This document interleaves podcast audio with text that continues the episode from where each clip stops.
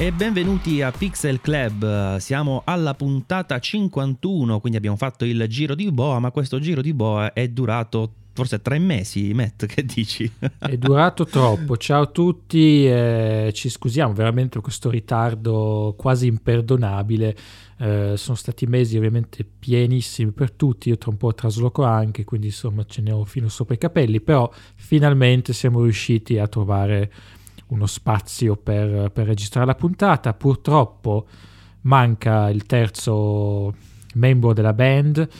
Uh, Max non è qui stasera, eh, si scusa ovviamente, vi saluta tutti. E quindi niente, siamo solo io, io e te, Maurizio, stasera. Ebbene sì, siamo io e te e tutti i nostri ascoltatori, chiaramente. E tra l'altro in questo periodo noi eh, è vero che non abbiamo avuto diciamo, modo di incontrarci nello stesso momento per registrare una puntata, ma è anche vero che sono uscite tante di quelle novità e tante erano preannunciate che in pratica dicevamo vabbè ormai aspettiamo altri due giorni che si dice, che si dice che debba uscire questo, poi usciva una cosa e poi no, hanno già preannunciato un'altra, aspettiamo che forse esce un'altra cosa, insomma praticamente abbiamo passato il tempo a, ad attendere le novità che in effetti eh, si sono accavallate veramente una dietro l'altra. Allora, ehm, la più corposa probabilmente in questo periodo è stata Fujifilm che infatti ha, ha dovuto anche ehm, andare a, a, mettere diciamo tante date nella, nel suo percorso per non mettere tutta la carne al fuoco contemporaneamente. Sì, ha fatto annunci e, ehm, a rate praticamente. A rate, bravissimo. E, e, ci sta, insomma, perché così comunque l'attenzione è tutta dedicata ad un prodotto, ehm, però visto che dicevamo Fuji è la più corposa, eh, togliamoci prima un po' di cose eh, più rapide, diciamo. Va, Matt. Io inizierei ehm, dalla, da, da, Canon e da Nikon eh, con eh, due proposte eh, per, eh, per, Canon, anzi una nuova proposta per Canon e un rumor molto molto interessante. Allora, intanto, vabbè, ha, ha praticamente finalmente annunciato precisamente tutte le caratteristiche della 1DX Mark III perché già già uh, nella precedente puntata avevamo detto era stata un po' lievemente insomma preannunciata ma con pochissimi dettagli. Eh, ora è stata ehm, eh, diciamo uh, annunciata proprio la realizzazione del prodotto con molte più informazioni tecniche eh, è una macchina assurda perché sì, dal punto di vista strutturale in pratica mh, mm, cambia veramente poco, però hanno aggiunto tanta di quella roba esagerata, tipo addirittura la registrazione in RAW, uh, MET interno, eh, che, che, che, tra l'altro non è neanche diciamo un minimo compresso quindi ho visto un, un paio di, di, di, prove di ragionamenti facevano vedere che veramente una scheda da, da 128 GB ci registri 6 minuti praticamente che è una roba pazzesca 6 minuti però a 5,5k 60 fps in RAW eh, diventa una macchina particolare perché già veramente la Mark II era stata eh, piuttosto importante lato video che infatti mi, ci stupivamo spesso io e Max di vederla addirittura usare da, da vlogger eh, in maniera eh, assurda perché comunque è una macchina grossa, pesante e via dicendo, eh, ma aveva questa eh, capacità ottima diciamo nel video anche per i 120 fps in Full HD, eh, per la possibilità di sfruttare il Dual Pixel CMOS AF, insomma eh, macchina interessante già sul fronte video, ma ora è diventata veramente esagerata, no Matt? Sì, beh, è una bella bestia, ovviamente eh, anche dal punto di vista dello scatto continuo, insomma, va fino a 20 frame al secondo, eh, con l'otturatore, l'otturatore sia meccanico che elettronico, se ho capito bene. Eh, no, scusa, 16 frame al secondo con l'otturatore meccanico e 20 con l'otturatore elettronico. Um, ovviamente l'autofocus migliorato, eh, poi c'è anche il eh, in, live, in modalità live view il dual pixel CMOS eh, caratteristiche video come hai detto tu molto molto interessante insomma è sicuramente un'ammiraglia con la maiuscola ecco non è un semplice upgrade eh, con poche cosette ma hanno veramente fatto un bel lavoro da questo punto di vista. E, insomma anche il va fino a 102.400 ISO il sensore è sempre insomma da 20 megapixel se non sbaglio Um, quindi comunque... Sì, ma su queste macchine giustamente loro guardano certo. più che altro la, la velocità, la qualità della, dell'immagine, insomma non sono mai state macchine eh, che insomma, hanno puntato alla, all'altissima, all'altissima, risoluzione. Eh, Metto una cosa interessante secondo me che viene fuori eh, da questa Canon ma anche da tante altre cose che sono successe negli ultimi periodi, mi riferisco agli aggiornamenti firmware arrivati sia per Panasonic che eh, per eh, Nikon con Z6 e Z7, eh, che in pratica ormai, non so se ti ricordi, c'era un po' fino agli anni scorsi una lotta tra il nuovo formato che doveva superare diciamo SD per qualità e velocità un po' come era stato tempo fa con le compact flash no?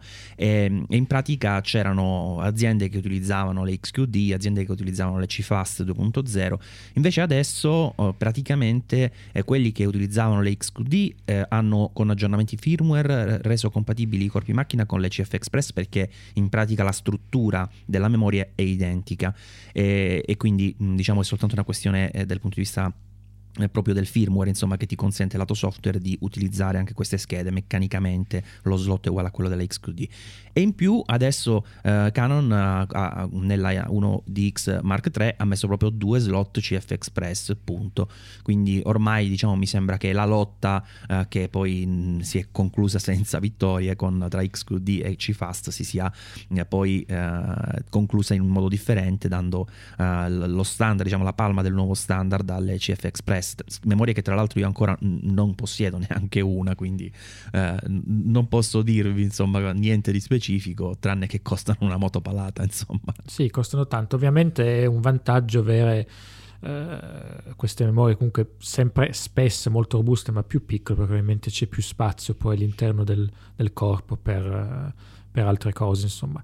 Per cui sicuramente sì, beh, adesso sembra che CF Express diventerà poi lo standard definitivo uh, da, quello ho, da, quello che posso immaginare. Adesso non so, eh, poi appunto eh sì, abbiamo detto alla fine XQD o CF Express si possono usare entrambe, questa è una, una cosa positiva. E... Ehm, Tra l'altro c'è anche più scelta di brand, quindi forse sì. questa cosa porterà a un minimo di, uh, di, competizione perché attualmente veramente le cifre sono pazzesche. Cioè, per dirvi, una SanDisk Extreme Pro, sto guardando adesso su Amazon da 256 GB, vabbè, non sono pochi, però 394 euro e addirittura da 256 GB c'è la Sony Toad, la come si chiama, diavolo si, legge, si legge, non mi ricordo mai, comunque quella diciamo più resistente eh, che costa 906 euro da 256 ah, compri una macchina fotografica con quella cifra lì. Assurdo, o un obiettivo. assurdo, sì ma scenderanno assurdo. sicuramente alla fine insomma, è sempre così prodotto nuovo ancora di nicchia che deve ancora eh, costa tanto poi pian piano vanno a scendere quindi insomma si, si spera anche perché insomma, altrimenti uno deve aprire un mutuo poi per poter salvare le foto. Che, che, infatti. che compri la macchina l'obiettivo poi dice eh, non ho più i soldi quindi la scheda amen non me la Senti mm. Matt, allora continuiamo con Canon perché dicevo c'è questo rumore molto interessante che riguarda, uh, in realtà ce ne sono due, però parliamo principalmente di quello che riguarda la EOS R5 che sembra ormai una macchina abbastanza concreta nel senso che ci sono state tante indiscrezioni. Sì, ma Canon stesso l'ha confermato, hanno fatto un eh, annuncio appunto. sviluppo diciamo che sono quegli annunci che dicono stiamo, abbiamo questa idea poi vi faremo, sa- vi faremo che, sapere. È arrivata della 1DX Mark III l'anno scorso. esatto, pratica, sì. Dopo tre mesi si è saputo qualcosa. Beh, comunque, eh, questa R5 di, di Canon che eh, a me dicono sempre, una piccola parentesi, siccome io tendo a fare ancora i confronti con le reflex quando si parla di Canon e Nikon, no? per dire questa equipara grosso modo e poi dico il nome di una reflex. E molti mi dicono è una forzatura perché è un mondo diverso, e, è, è vero, per certi versi lo capisco, però secondo me è importante questa cosa perché? Perché Canon, così come Nikon, hanno una, un bagaglio culturale, un bagaglio anche di eh, prodotti e di anche eh, line-up assestate proprio nel tempo che sicuramente si porteranno dietro nel settore mirrorless. Certo, qualche ramo secco cadrà, mi auguro che non esca insomma una, una 1000D mirrorless o potrebbe anche uscire magari anche una cosa positiva, però dal punto di vista della linea principale loro comunque tenderanno a riportare nell'ambito mirrorless quelle che sono le linee primarie che vanno tanto nella, nel settore delle, delle reflex.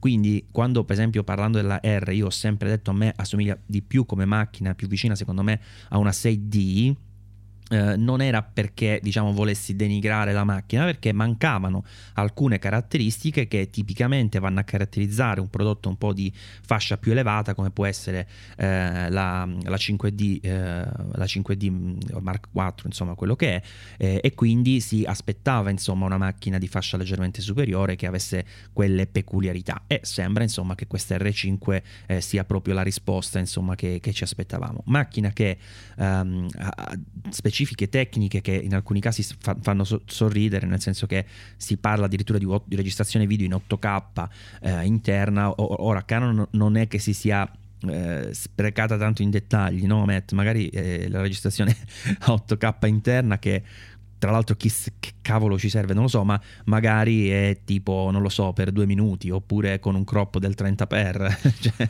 ci sarà secondo te qualche gabola sotto oppure niente proprio una, una, vera registrazione 8k interna con tutti i formati senza limiti senza crop mi pare dura sta cosa. Ma eh, quello sarà in effetti una cosa interessante da scoprire. Sicuramente no, non hanno specificato se interno o se esterno al momento di capacità 8K, fine lì.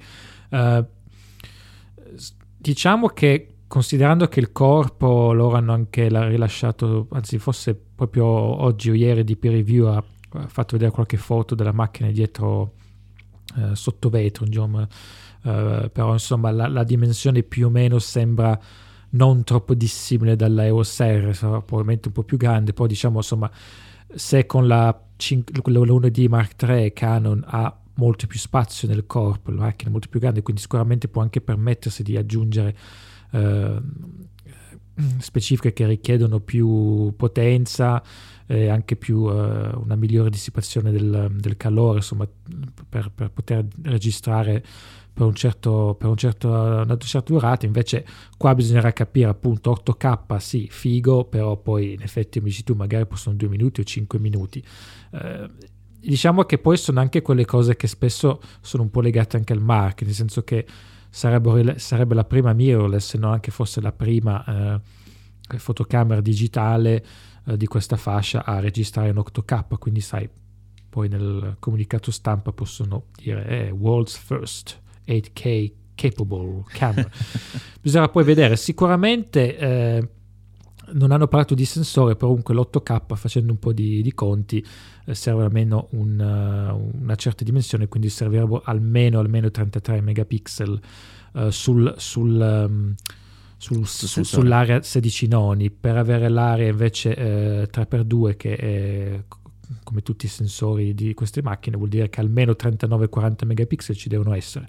Quindi sicuramente stiamo parlando di un nuovo sensore. Eh, se ha la potenza necessaria per fare una registrazione 8K senza crop, eh, perché no? Sarebbe sicuramente una cosa molto interessante. Poi più che altro sarei curioso di vedere che capacità avrà sul 4K, perché come hai detto tu l'8K tanto non ci serve a niente al momento. Però magari vuol dire che il 4K avrà un frame rate più alto, magari insomma ci saranno altre, altre caratteristiche certo. interessanti.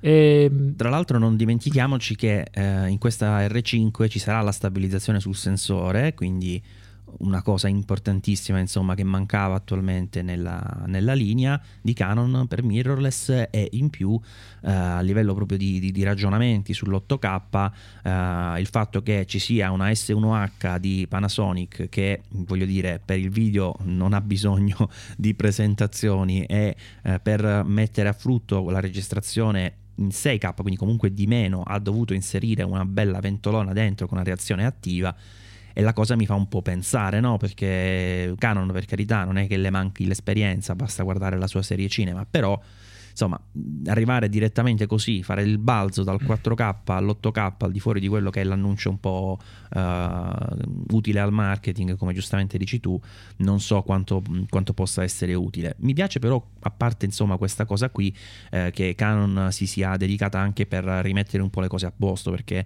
in tanti, quelli che hanno provato o possiedono la EOS R, hanno rilevato che ci sono alcune cavolate, tipo quel famoso, quella famosa touch bar assolutamente scomoda, io l'ho criticata fin dal primo giorno, e, e comunque anche un po' di carenze dal punto di vista dei, dei tasti, eccetera, cose che nell'iOS R5 sembrano finalmente superate con anche un joystick che è sicuramente più pratico e mancava all'iOS R per la selezione del punto F tasti aggiuntivi, insomma comunque ci sono dei, dei, vantaggi, dei vantaggi, interessanti. Un, un, bel corpo, io penso che comunque si arriverà tranquillamente ai 4.000 euro, Matt.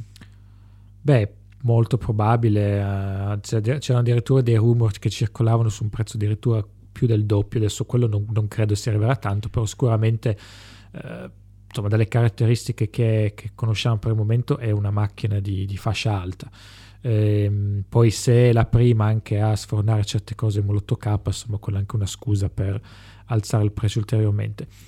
Eh, io mi auguro, cioè io voglio credere in questa macchina al momento, nel senso mi auguro che sia una macchina che eh, insomma, permette a Canon di, di, di, fare un bel passo avanti nel mondo mirrorless, anzi addirittura magari di introdurre delle cose di essere la prima a introdurre certe cose rispetto agli altri brand, anche perché comunque Canon ha fatto un buon lavoro sulle ottiche già da subito con, con, con la nuova serie mirrorless. Eh, praticamente insomma a livello pro- professionale o comunque a livello avanzato ci sono già molte ottiche eh, come insomma la, i 3 zoom 2.8 costante poi va bene ci sono qualche fissi molto luminosi eh, ovviamente addirittura c'è anche poi il 2870 F2 però insomma eh, da subito Canon ha messo eh, ha dato priorità a queste ottiche che eh, eh, professionisti o comunque eh, uti- eh, utenti evoluti eh, spesso hanno nel loro corredo. Per cui una volta che c'è la macchina eh, bella, giusta, ehm, per fare veramente un salto in avanti, a questo punto hai quasi già tutto a disposizione, cioè il, il sistema fonda- è già semi completo in meno di Sai due cosa anni. manca quindi, secondo me? Sì, vai nella, nella linea attualmente di, di obiettivi, eh, manca qualcosa che sia un po' più smart perché c'è un 35 mm che allora a me non è piaciuto, io l'ho, l'ho comprato e l'ho, l'ho, reso perché onestamente quella, quella messa a fuoco così su una macchina uh, nuova e con le capacità che ha onestamente non, non mi è piaciuto, è vero che è un obiettivo furbo perché costa relativamente poco, è F1.8, è anche macro, è stabilizzato eccetera eccetera, però secondo me ehm, eh, come lenti RF manca qualcosa di più, più, ancora più smart, diciamo, ecco, qualcosa che costi di più per carità, anche 5, 600, 700 euro, eh, che sia magari una lente, ecco, tipo un 20 mm 1.8, Matt. A me piace un sacco la focale 20 mm, io, io lo farei un 20 mm 1.8, perché, anche perché non l'ha fatto Canon, ma mi pare l'abbia fatto Sony, giusto?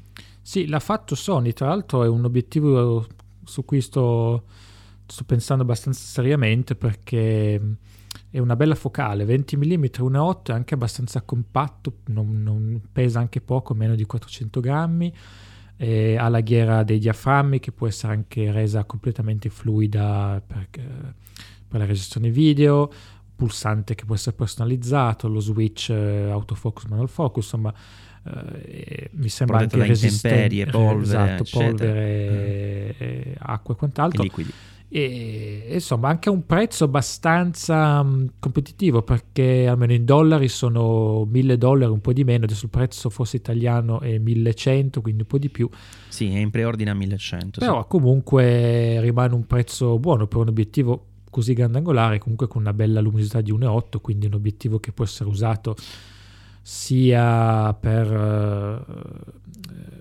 foto tipo l'astrofotografia, eh, se ha una buona anche qualità di distorsione per gli interni, l'architettura, insomma è un obiettivo interessante. No, è bellissimo, guarda, io ti dico, io son, mi sono innamorato di questa lente, cioè sto, sto, solo pensando se devo vendere il 55 Zeiss o l'85 per comprarmela. No, il 55 io... non venderlo. È il, 50, è il 55 il 55, quello, lo, quello vendi e poi ti manca. No, io ci sto Questo pensando seriamente perché in effetti mi manca un grandangolo per la serie A7. Uh, sì, anche a me. E... Io ci uso il 1635 Canon con l'adattatore, eh, ma non è la stessa cosa. Però il 24 1.4 mi è sempre tentato proprio se è 24 ogni tanto non sia abbastanza largo. Poi avendo già un 35 alla fine non so quanto lo userei. Invece 20, 20 mi sembra mi sembra la giusta, la giusta focale. Quindi adesso infatti. Tra l'altro, veramente a livello ottico sembra fatto mm. molto molto bene. Mm, poi mi piace un sacco che abbiano fatto, cioè su un obiettivo di questo tipo di solito per dire non stanno molto attenti, che ne so, al bokeh. Invece su questo diaframma a 9 lamelle circolari e ho visto eh, gli scatti della, um, di Sony e ci sono delle immagini dove c'è un bokeh veramente bellissimo, ma bello bello bello, in più ti consente di arrivare a 18 cm, eh, ah, però in manual focus, con l'autofocus a 19. Mm. Non so perché, comunque vicino al soggetto, quindi non dico che fai macro, però eh, quasi, insomma, comunque riesci a vedere un bello sfocato, anche se sei a 20 mm nel momento in cui ti avvicini particolarmente. Insomma, mi ha colpito tantissimo questa lente. Tra l'altro mi chiedo perché eh, non sia una GMAS, cioè alla fine cosa, cosa, le manca rispetto a una serie GM? Perché... Il prezzo. Eh, eh, vabbè, il prezzo sì, però ti voglio dire, la messa a fuoco diretta. Eh, le altre cose che hai detto tu, quindi il, la, la, possibilità di mettere l'apertura clicchi o no, eh, quindi liscia, eh, resistenza a polvere e acqua. che cacchio gli deve mancare a questo obiettivo? Tra l'altro, la filettatura eh, da 67 mm si può usare, quindi non è un obiettivo di quelli con lente frontale bizzarra, insomma, che poi devi usare le accortezze particolari per metterci delle lenti, de- dei filtri. Quindi mi sembra veramente abbia un obiettivo che ha tutto al punto giusto, insomma, va. Certo, costasse di meno non mi spiacerebbe, però non, co- non costa neanche tanto, come giustamente dici, per, per il tipo di, di, obiettivo che è. E lo vorrei, cioè se uscisse per Canon non lo comprerei. Io attualmente non ho sulla EOS R un singolo obiettivo nativo eh, utilizzo praticamente gli obiettivi F, il 3514 Sigma, il 163528, eh, 50 mm e basta praticamente, perché ormai sulle lunghezze focali lunghe non, non vado più di tanto. Ah, a tal proposito, ma che ne pensi tu di sta cosa di Canon che ha presentato questi due obiettivi con uh, zoom molto molto estesi e apertura, cioè chiusura la chiamerei, non apertura. 471. Cioè, che apertura è? Ma come gli è venuto sì, in mente? Non ho mai visto. Uno di quelli cos'è? Un tele che arriva fino a 500 mm, se non sbaglio. Sì, sì. 100, eh, sì, sì, sono 100 500 e 24 105. Cioè, che poi il 24 105. Ma che cavolo lo fai a fare? Cioè, ma però mi sembra molto capisco. piccolino come obiettivo. Magari lo hanno fatto per la EOS RP, che è la più piccolina, insomma, una full frame piccolina con obiettivo eh, ma il 100-500, certo, 7.1 non è che ti gasa più tanto, però ci può stare senso, perché mi sembra anche quello sì, un bel sì, teleobiettivo sì. compatto e ci fa già un bel po' di roba con quelle range lì, insomma, tranne, non, non, non ci fa, inter- non ci fa lo sport interno, però... Um, il, sì, il 2405 un po', vedete, volevano fare una versione più compatto e piccolino, anche meno costosa del 2405 F4 Certo, 7.1 diventa come diventare un po', cioè. insomma, un po buietto, eh, nel senso appena sei in interno fai un po' di fatica. Um, Anche perché loro non hanno già un secondo 24 qualcosa F4 che costa poco? Un 2485 è possibile? Mm, sai che non lo so. So che c'è il 2485 che... F4 della serie con, lì, con l'anello rosso della serie L però... E quello, diciamo, è quello standard. standard sì. mi, dico, mi, ricordavo di aver visto anche un. Forse mi sbaglio, mi sembrava di aver visto un obiettivo RF più economico. Forse il 24240, no, però non è neanche. Sì, c'è un 24240 che è uscito, sì. Mm-mm. Comunque. Uh, obiettivi insomma che potrebbero anche far pensare ad una Canon che n- non ha intenzione al contrario di Nikon di portare eh, su questo innesto, quindi sulla, eh, sul R, R, mount, R mount o RF mount, mi ricordo male, R mount, diciamo così, RF, vabbè. Su questo innesto forse non vuole portare insomma delle macchine APS-C mantenendo uh, mantenendole separate con le OSM a differenza di Nikon e quindi magari vuole creare così una fascia bassa, insomma, ti compri un RP come dicevi tu economica e poi ci butti sopra uno di questi obiettivi che fanno un po' il verso se vogliamo con focali diverse perché ovviamente parliamo di full frame, uh, ai famosi Tamron uh, zoomoni, no? quelli 17 250 insomma che troviamo certe volte nelle, uh, nelle, nelle reflex APS-C. Senti, a proposito di obiettivi, un'altra piccola cosa che non avevamo in scaletta, ma eh, mi è capitata adesso sotto gli occhi e lo volevo dire, eh, che è interessante il fatto che eh, Panasonic ha modificato la sua line-up per il mount e nel 2020 arriveranno un 24 un 8, un 50 un 8, un 85 un 8 che non c'erano mi pare nella precedente roadmap, infatti è una grandissima cosa perché eh, mancavano insomma delle lenti prime non particolarmente impegnative, mi auguro che non costino un rene come eh, l'1.4 che, che, è uscito con, con Leica. E, ehm, e, poi un altro zoom standard di cui non si sa moltissimo è un grandangolare e un telefoto. Insomma, dovrebbero arrivare belle cose insomma quest'anno per il mount che onestamente fatica ancora parecchio sul fronte della, delle lenti quindi ci auguriamo insomma che possa uh, prendere un po' di, di, di, spazio anche da questo punto di vista um, Nikon D8, D850 Matt te l'aspettavi? Nikon D870, beh, sono sì, no, in effetti il modello precedente l'avevano appena uscito, uscito da poco, no? Era tipo 6 mesi. sì, oh, no, no, non 6 mesi, 6 anni, ah, no, beh, 6 anni già. Già qualcosa, sì, in effetti. È, eh, beh. Sì, ma dopo sei anni a questo punto potevano evitare, insomma. No? Sì, dopo cioè... sei anni potevano aspettare, so, aggiungere altre 6 e aspettare 12 o 10, facevano e sì, in effetti ci ha messo un po' Nikon a, a portare questo aggiornamento e, rispetto alla, alla, D750 che era stata... Che poi secondo me non è stato un, un problema della 750 ma anzi una cosa positiva della D750 cioè la D750 vende ancora oggi bene eh, perché comunque non costa tanto e come reflex full frame ti dà veramente tanta roba eh, non, è insomma la super risoluta, ma comunque ha, ha, il suo perché. È stata una delle mosse forse più indovinate da Nikon dopo, eh, diciamo, la, la, nelle nuove linee, aver messo questa D750 a metà tra la D600 e successive e D800 e successive. Questa qua secondo me ha piazzato proprio un bel colpo, anche se eh, poteva sembrare insomma una macchina inutile all'inizio, però ha dato al mercato una, un bel segnale, ma parliamo di sei anni fa appunto, ne sono so passati di, di, reflex e mirrorless sotto i ponti da, da, allora.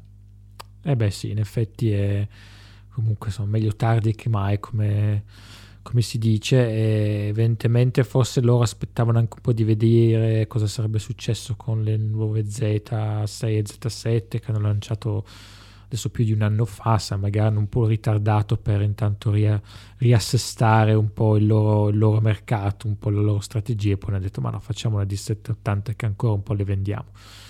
Va a capire, sì, anche perché comunque non è che abbia mm. nulla, la D780 non è che abbia nulla di rivoluzionario che gli si sono voluti sei anni per progettarlo, insomma, non è... No, no, secondo me tipo, l'hanno fatta in mezz'ora, in mezz'ora cioè sì, hanno detto sì, vabbè, sapete che vi dico, eh, eh continuiamo Due a metterci un po' di vendita al sicuro. Esatto, sì. Due stagisti. Mettiamoci qualche vendita al sicuro, cambiate due cose eh. che la facciamo uscire, ci, ci, assicuriamo un altro po' di vendite a chi non vuole ancora fare il passo, diciamo, sulla nostra serie Z, che in effetti, insomma, è una bellissima serie, ma ancora non può competere con la vastità e la completezza che troviamo nella nel segmento reflex della casa. Tra l'altro Nikon ultimamente ha fatto anche questa cosa interessante di aver aggiornato um, le, le, Z6 e le Z7 aggiungendo il, la messa a fuoco con rilevamento dell'occhio anche per gli animali, questo famoso animal detection che ormai sta diventando veramente una priorità dopo che è venuta fuori Sony con sta cosa, in pratica adesso sembra che tutti vogliano fare le foto al gatto con, con l'animal detection. no, sì. Beh, è utile, devo dirti che io quando l'avevo provato con la, la simile 400 lo, è, è, utile, cioè se ti piace eh, comunque fare questo genere di foto e insomma avere la macchina che automaticamente mette, la, mette, a fuoco sull'occhio è sicuramente molto utile anche perché magari l'animale si muove, il cane insomma non, sem- non, stanno sempre fermi. Se ho capito bene, questa versione di Nikon al momento è proprio solo per cani e gatti. Sì, sì, sì, non, mentre quello, i criceti, non, criceti non è, no, il, il, muflone o la civetta quelli, o il... Quelli mancano. Esatto. Eh, mentre invece con Sony ne, ne, insomma, la, lavora su più, di, più, più, di, più animali, non gli, non, non gli, uccelli, però insomma il leone piuttosto che la tigre, piuttosto che la pantegana. Diciamo che questo so. di Nikon è più un pet detection. È un pet detection, esatto. eh, però dai, comunque una bella... Sicuramente è interessante vedere che Nikon sta lavorando su queste cose qua per insomma, eh, mantenere le sue macchine allo stesso livello. Comunque alla fine di firmware interessanti ne ha già fatti per, per, da quando succede la Z7. Prima eh c'è sì, stato l'orientamento occhio per gli esseri pare, umani, no? poi adesso l'occhio per l'animale, il prossimo sarà l'occhio per l'alieno probabilmente, però... Eh, eh, però no, no, poi esatto, CF Express e poi hanno anche il RAW uh, tramite HDMI e, esatto. Ah, su questo Ninja. volevo volevo annunciare una cosa, tu lo sai già, ma lo dico anche ai nostri ascoltatori.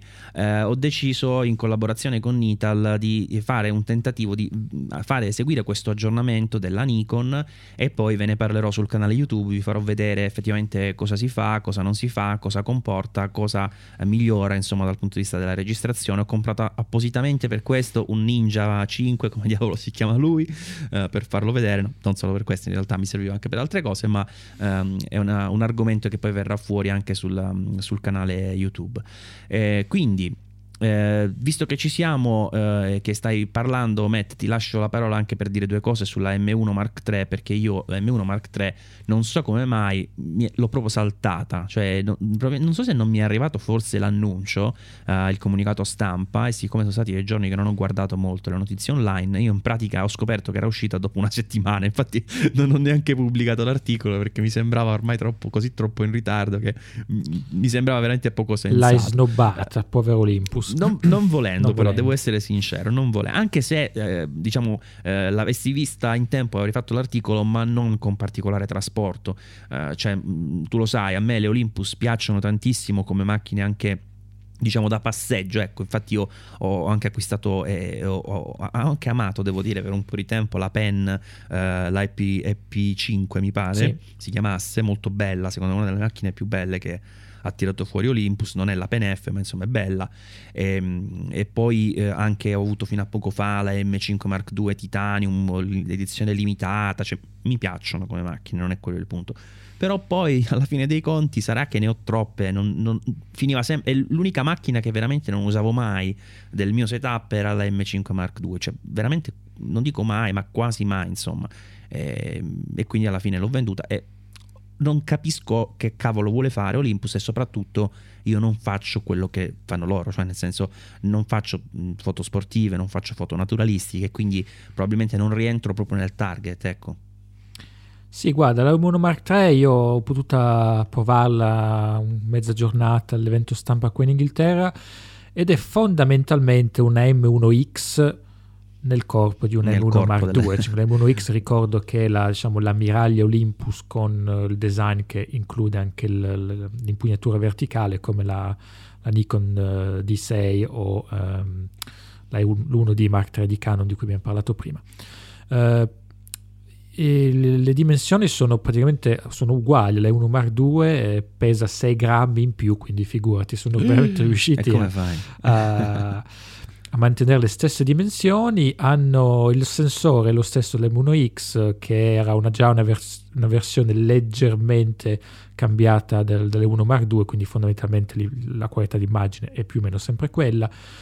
Uh, hanno, vabbè, hanno, aggiunto il, il, joystick per muovere la messa a fuoco, eh, per muovere il punto di messa a fuoco e, e, poi hanno messo un nuovo processore che è il TruePix 9 e, diciamo qua la storia è che con l'M1X Olympus ha detto abbiamo più spazio, mettiamo due processori, quindi c'erano due TruePix 8 sulla M1X e questo ovviamente era eh, insomma il TruePix 7 comunque era uscito con l'M1 Mark II quindi parliamo di più di tre anni fa. Poi ovviamente come sappiamo i processori eh, migliorano, sono più veloci e quindi con, la, con questo nuovo processore sull'M1 Mark, sulla M1 Mark III fa più o meno le stesse cose che richiedono due processori sull'altra.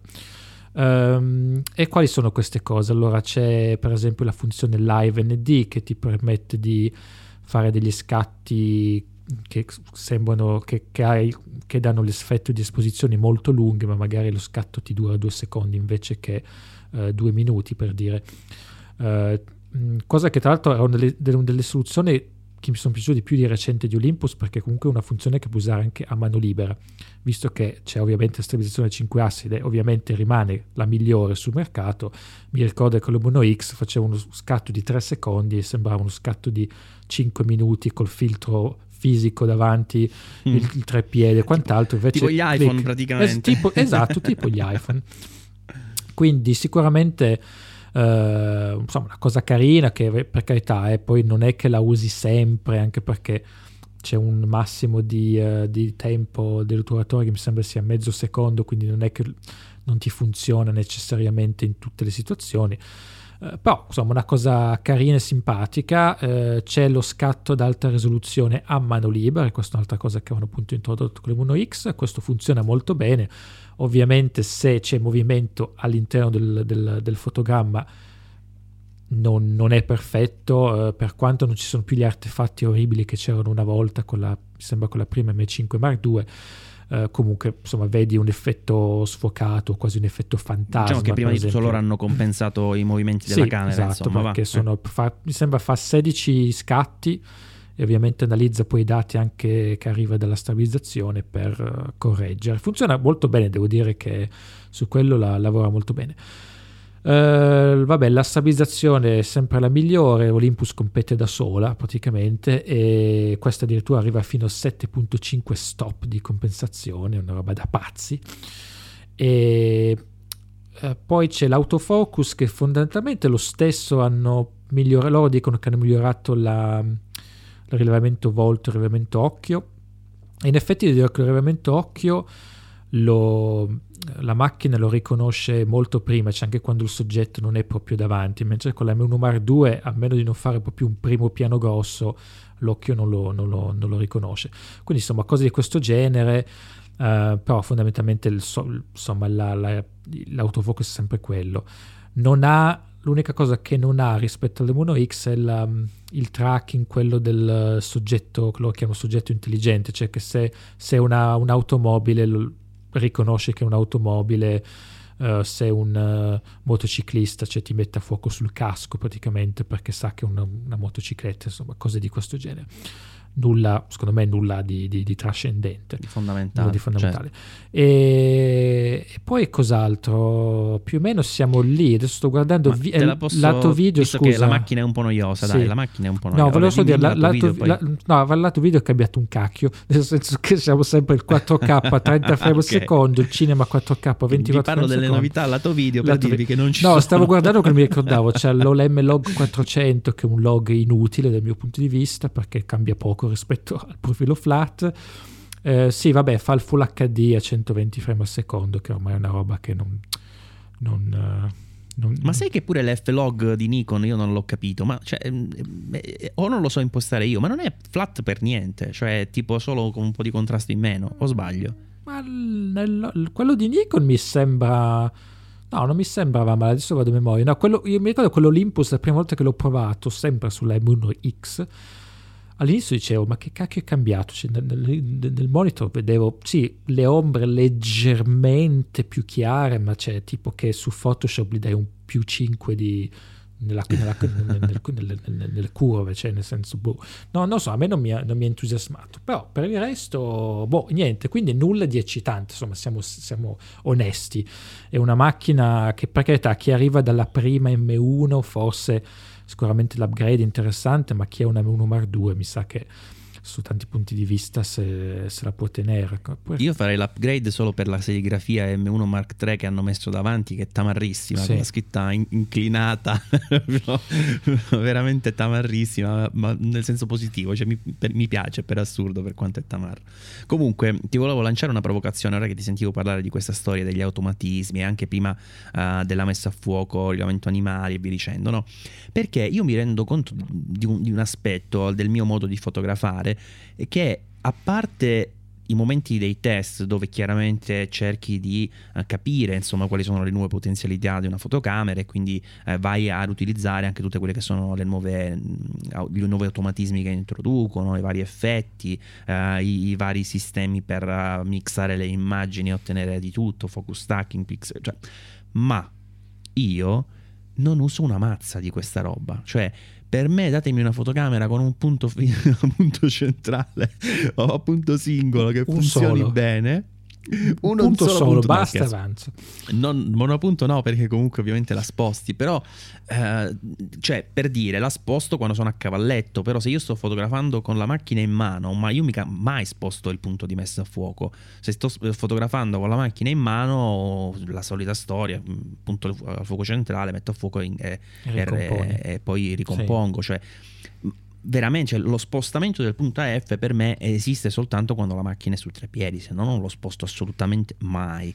In più, tutte queste amenità qua, sistemi che ti fanno la foto, cioè io uso il cellulare se devo fare le fotografie così, eh, se voglio fare il live view che, che non esiste. Se uso la macchina fotografica, mo non dico che è una questione di principio perché non lo è, però faccio la foto come Cristo comanda, insomma, cioè faccio la foto come si deve fare, se ci riesco, se non ci riesco non la faccio, è inutile che mi compri una macchina fotografica che fa la foto al posto mio, insomma, cioè, ripeto, perché oggi come oggi c'è questa grande, grandissima eh, novità, chiamiamola, anche se mm, praticamente mm, ha una lunga scia di dieci anni, ma adesso è diventata veramente eh, importante, della fotografia con smartphone, che oggettivamente per chi non fa fotografie professionali, eh, ma anche per tanti amatori, ma anche per tanti professionisti che però magari usano le foto per dire per Instagram, questa roba qua, ma veramente basta il cellulare. Cioè, a me sai quante volte mi chiedono, scusa, eh, mi, mi consigli una macchina da 500 euro? E io la mia risposta di solito è, guarda,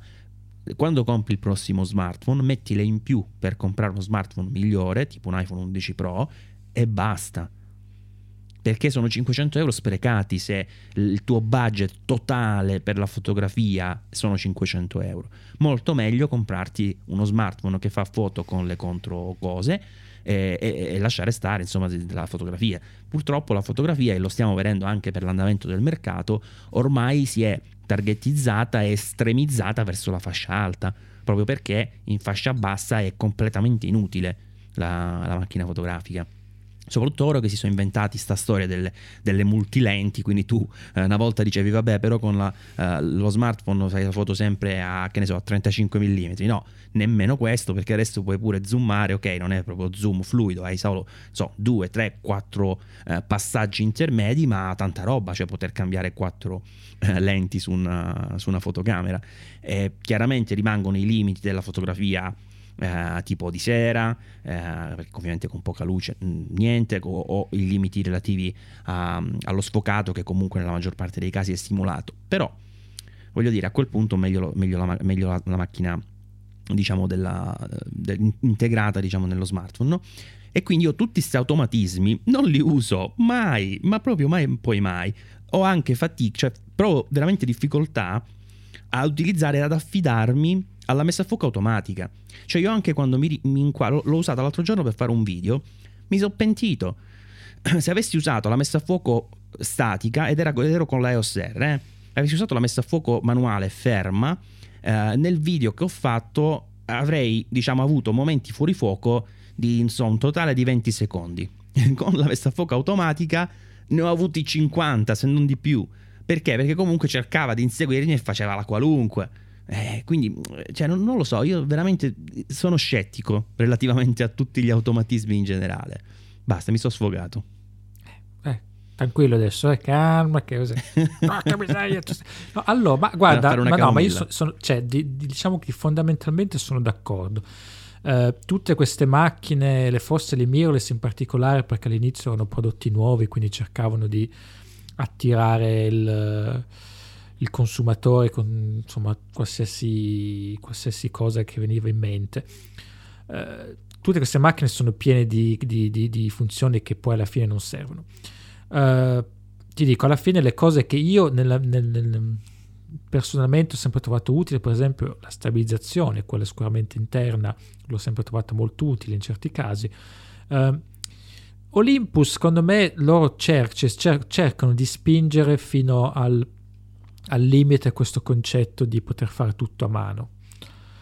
Uh, e per carità, in certi casi può essere utile, c'è la funzione live ND per esempio, magari ti fai un, una passeggiata un giorno, vuoi, la, vuoi, andare leggero, non ti prendi il treppiede eccetera, poi magari ti trovi una situazione in cui caspita che bella scena, che bella luce, che bello quello, porca miseria mi sono portato i miei filtri il treppiede, con quella macchina ti porta a casa il risultato. Però è chiaro che voglio dire, chi ama fare eh, paesaggi, lo, probabilmente anche, comunque anche usare il treppiede, i filtri, una serie di cose fa parte anche del, come dire, del, del piacere stesso di fotografare, no? perché cerchi Quindi l'inquadratura, prima te la, te, la, te, la, te la guardi a mano, poi trovi un punto che ti piace, metti il cavalletto, lo metti a bolla, il- un piede un po' più lungo, quello di qui, quello di là, e poi cominci tutti i settaggi. Poi c'è la macchina comunque lì sul cavalletto che sta ferma, quindi tu ti puoi anche rilassare, non è che devi sempre...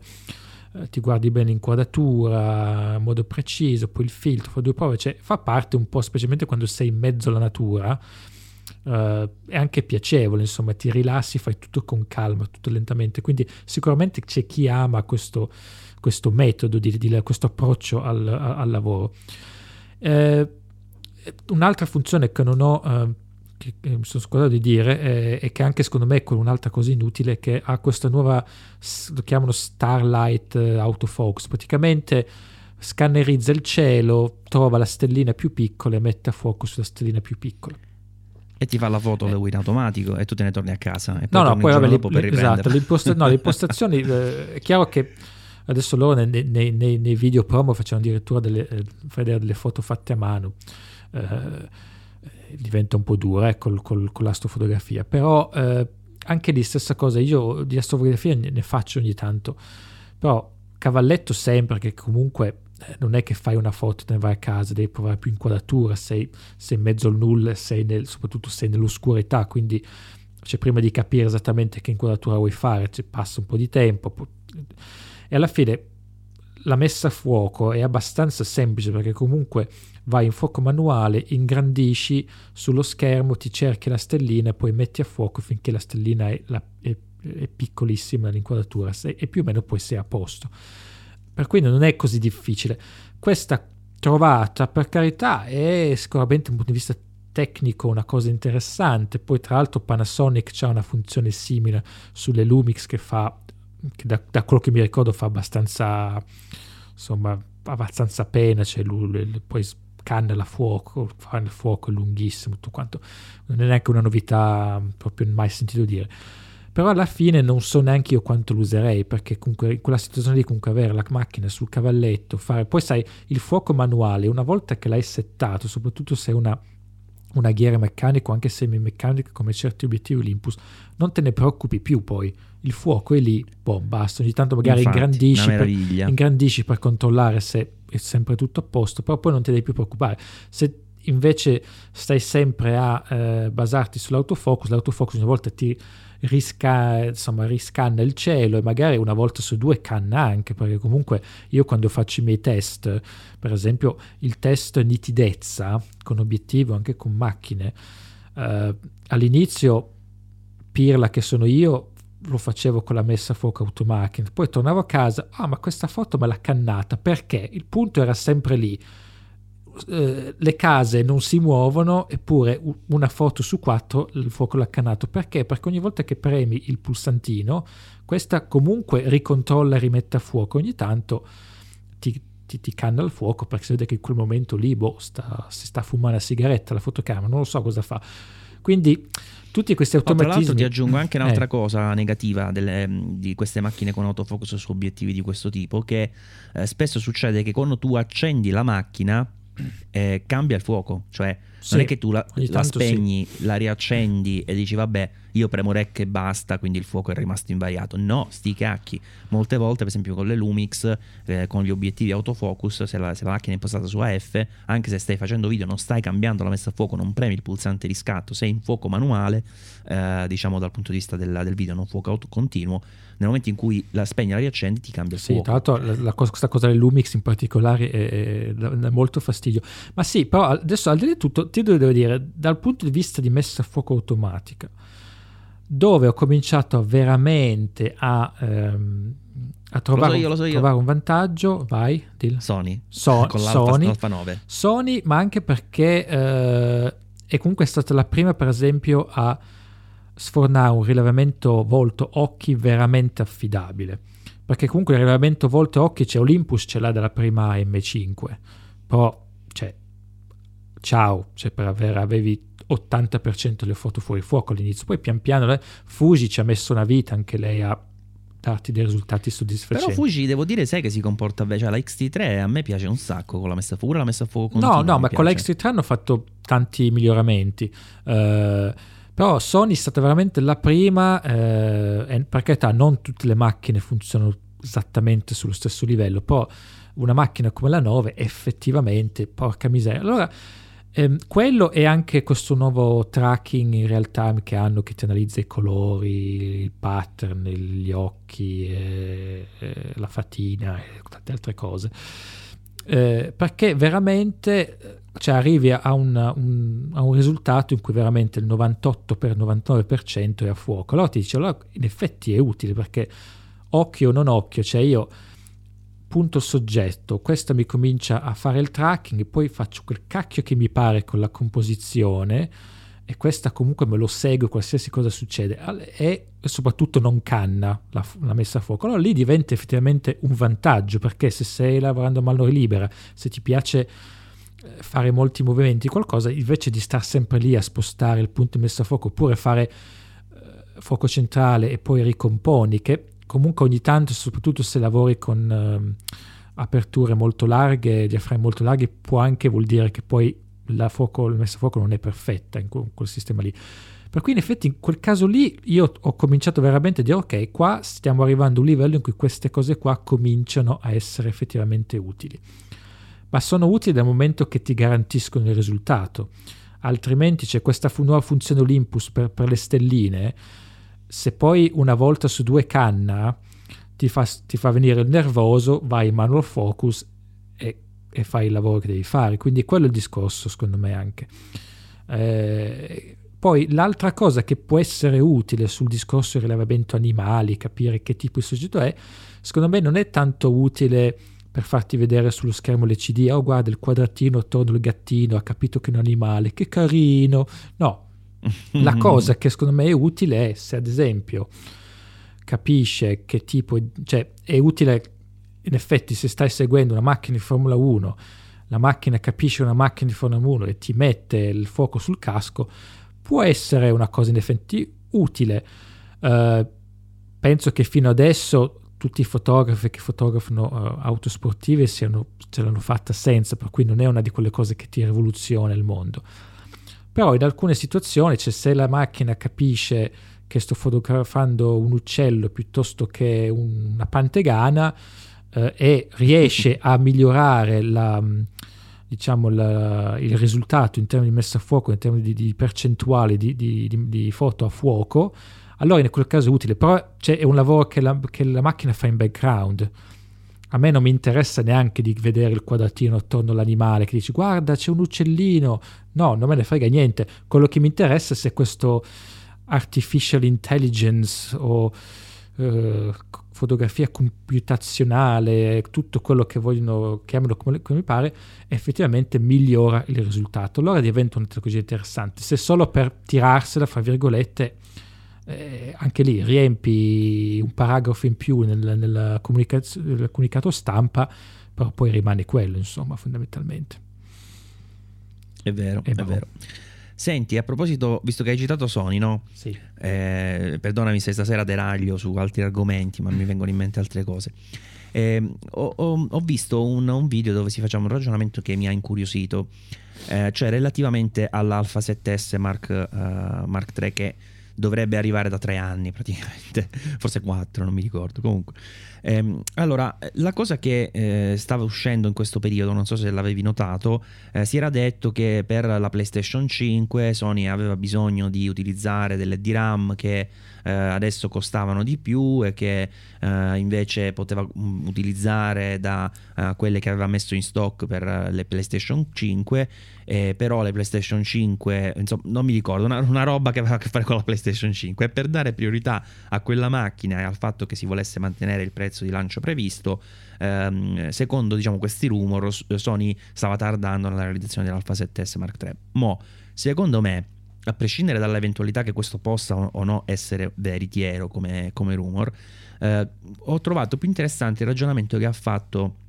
Uh, non mi ricordo mai come si chiama, comunque su YouTube Max Urvey mi pare, quello lì sì, mm. ehm, in un video, tra l'altro non recentissimo, mi è capitato sott'occhio per caso, eh, in cui stava facendo un ragionamento dicendo ma siamo sicuri che Sony abbia effettivamente la tecnologia adesso per uscire con un Alpha, 7 Mark, eh, Alpha 7S Mark III perché siamo in un mercato in cui c'è Panasonic con la 6K, con la S1H, c'è eh, Canon che rischia di tirare fuori una 8K, e abbiamo eh, già vabbè, le GH5S, queste robe qui che insomma fanno il loro sporco lavoro anche se perdono diciamo sul fronte della, della, F. Nikon che ha tirato fuori una macchina che adesso ti dà anche la possibilità di registrare in RAW esternamente. Considerando quello che ha attualmente Sony di produzione, anche guardando le fasce alte, mi pare che sia uscita, ne parlavano in quel video, una FX9 eh, di recente che alla fine fa il 4K, non fa, non fa, niente di più ed è una macchina da, non so, tipo 10.000 euro, no?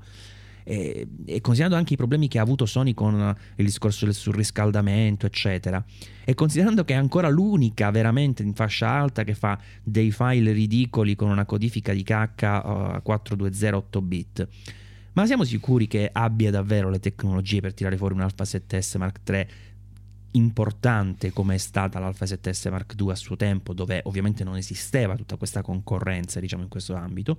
E ti aggiungo, ehm, l'altro ragionamento che si faceva sempre in questo video era relativamente ad altre cose di Sony che sono ehm, la stabilizzazione sul sensore che è stata praticamente una delle prime a introdurre nelle mirrorless forse la prima nelle mirrorless full frame ehm, però a, oggi è rimasta indietro praticamente a tutti per quanto riguarda la stabilizzazione sul sensore, soprattutto in ambito video già Panasonic fa molto meglio con la, con la S1, eh, Olympus non la, non la, provo da un po', però insomma eh, veramente pure eh, Nikon praticamente fa, fa meglio con eh, le sue Z6 e Z7 dell'ultima arrivata con la stabilizzazione. E, ehm, insomma, forse eh, c'è il rischio insomma che l'Alpha 7S Mark III invece di essere questo beast di, di, tecnologia che potenzialmente con una Sony che finora quando ha ter- cercato di tirare la corda ha anche avuto difficoltà con uh, i surriscaldamenti eh, potrebbe invece essere una macchina eh, diciamo più smart, cioè un prodotto che costi 2000 euro e arriva sul mercato eh, soltanto evitando alcuni dei problemi della precedente, cioè per dire schermo articolato e, e, la registrazione in HVC 10 bit, cioè perché già queste due cose su 4K senza andare oltre eh, renderebbero l'Alpha 7S Mark III un macchinone, diciamo, no? dal punto di vista de- anche dell'utenza Sony, pur non avendo 6000K, eh, non avendo registrazione in RAW e altre amenità, insomma, che po- possono o no essere rilevanti.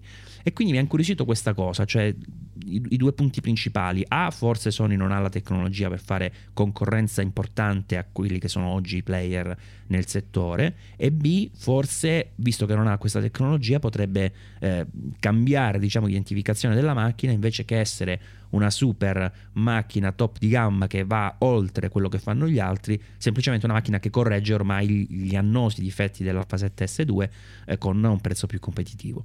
Che dici? Come la vedi questo, questa cosa? Ma sicuramente è un ragionamento interessante. Uh, allora, la 7S2, se non mi sbaglio, è uscita nel 2016, quindi effettivamente siamo ormai a quasi 4 anni. E I casi sono due.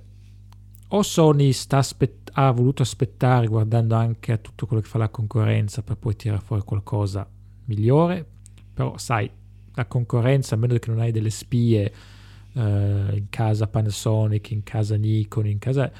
vuol dire che comunque devi aspettare cioè, vabbè, per carità, sicuramente continui a sviluppare uh, tutta la, la, la, ricerca su come uh, insomma, migliorare le performance, la velocità, tutto quanto. Però insomma, poi vedi una S1H, dici ok, allora hanno il 5K, hanno il 5K, hanno questo.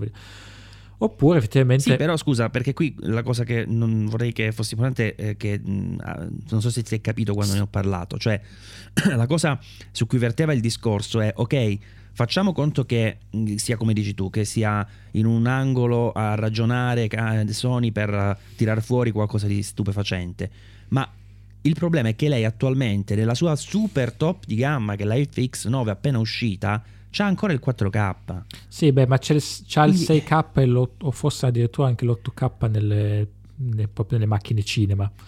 Uh, si chiama, mi sembra, Ve, mi sembra si chiama Venice, la, la cinepresa digitale super, cioè super costosa, diciamo, di Sony al momento, quella che fa, fa concorrenza all'Harry, per dire.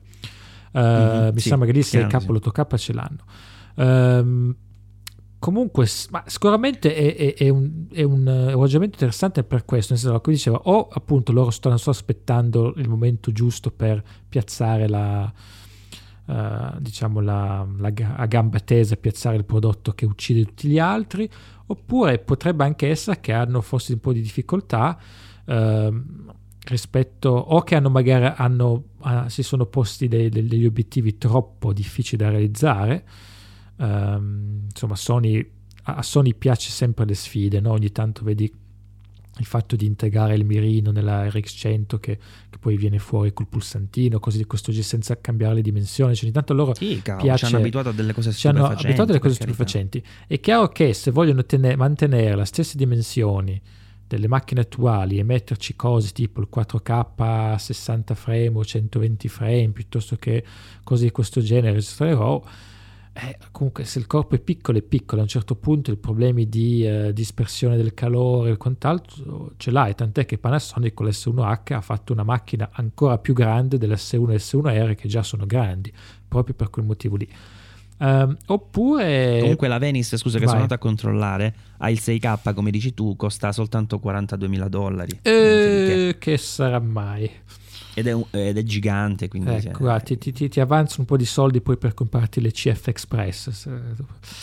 No, comunque, ehm, io non credo che Sony non abbia la tecnologia, perché comunque come Panasonic a livello video c'è l'esperienza, ce l'ha ancora di più uh, che, che, Canon, ad esempio, su, a livello cinema video. Uh, sì, però di prodotti commerciali, no? Sì, Dove sì. l'hai vista qualcosa di più? Cioè, alla fine No, no, sicuramente. Non c'è. No, potrebbe essere che o stanno aspettando o magari si sono prefissati degli obiettivi che sono difficili da realizzare, potrebbe anche essere quello. Se alla fine basta anche quello, eh, lanci un progetto dicendo ok, entro quest'anno, entro due anni lanciamo questa macchina con il 4K a 120 frame al secondo e dopo due anni gli ingegneri continuano a, ad avere problemi perché dopo 30 secondi la macchina si scioglie. Si incendia. Si incendia esatto. esatto. Stanno esplode. facendo praticamente i test con gli estintori. Esatto, esatto. per cui potrebbe essere anche quello, oppure adesso poi rispetto a quello che dicevi tu della PlayStation e dei, dei, dei componenti RAM, quanto, quanto, uh, come penso tutti i nostri ascoltatori abbiano, sono al corrente, c'è in questo momento il problema del coronavirus Uh, mezza Italia è paralizzata, anche altri paesi, però il discorso importante è che molti di questi componenti elettronici che uh, vengono utilizzati per qualsiasi prodotto sono prodotti in Cina, sono, eh, ovviamente la Cina in questo momento uh, cioè, è, off è, off limits per tanti motivi, sono state cancellate anche tante cose, addirittura ho letto l'altro giorno che anche in Giappone hanno, chiudono le scuole per addirittura un mese. Quindi ovviamente tutto questo provoca ritardi perché la produzione rallenta, se non si ferma totalmente, ovviamente questi prodotti dipendono da, dalla produzione cinese, quindi potrebbe anche essere che Sony, da quello che ho capito da quel rumor lì, è che insomma ha un, un, un, certo stock di DRAM e dice o lo usiamo per la PlayStation 5 o lo usiamo per la nuova A7. Uh, eh, mi voglio credere che la PlayStation 5 vende molto di più di questi S7, quindi ovviamente il gran capo Sony dice sti cacchi con la, con la soglia 7 vendiamo la PlayStation 5 quindi Buttate potrebbe essere anche quello. comunque anche adesso ne parleremo fra poco la, la, la nuova Fujifilm che è stata annunciata l'X-T4 già dovrebbe slittare di un paio di mesi proprio per uh, il discorso uh, coronavirus quindi uh, questo potrebbe essere ovviamente insomma, magari Sony quest'anno finalmente era pronta a lanciare la cosa, adesso magari ci sono dei ritardi per questi altri motivi qua. Comunque penso che, penso che le, le, le, le ragioni possono essere tante, perché comunque progettare una macchina nuova comunque cominciano almeno due anni prima, eh, a meno che non sia un upgrade leggero. Quindi chi lo sa, sicuramente tanti... Comunque sentivo che nell'anno passato eh, Sony ha venduto tantissime Alpha 7 III, ma proprio tante, eh, ma che complessivamente ha cominciato a perdere punti. Ma ci sta, voglio dire, no? Cioè alla fine eh, abbiamo visto, una, è stato un anno molto importante per uh, le mirrorless full frame, con l'arrivo di Canon, l'arrivo di Nikon, l'arrivo di Panasonic, in più anche eh, Fujifilm che non essendo anche nel full frame comunque ha tirato fuori la uh, XT3 che è arrivata anche a prezzi interessanti durante il corso del 2019 che bene o male è una macchina che tira fuori delle immagini ottime.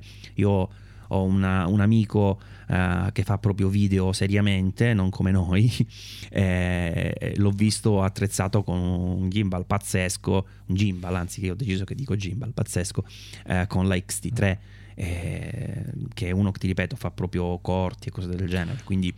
Ah, non lo so, sicuramente, sicuramente, Sony dovrà recuperare parecchio per ritornare sì, ad essere lì. Sicuramente a livello video in questo momento Sony è indietro, c'è poco da fare.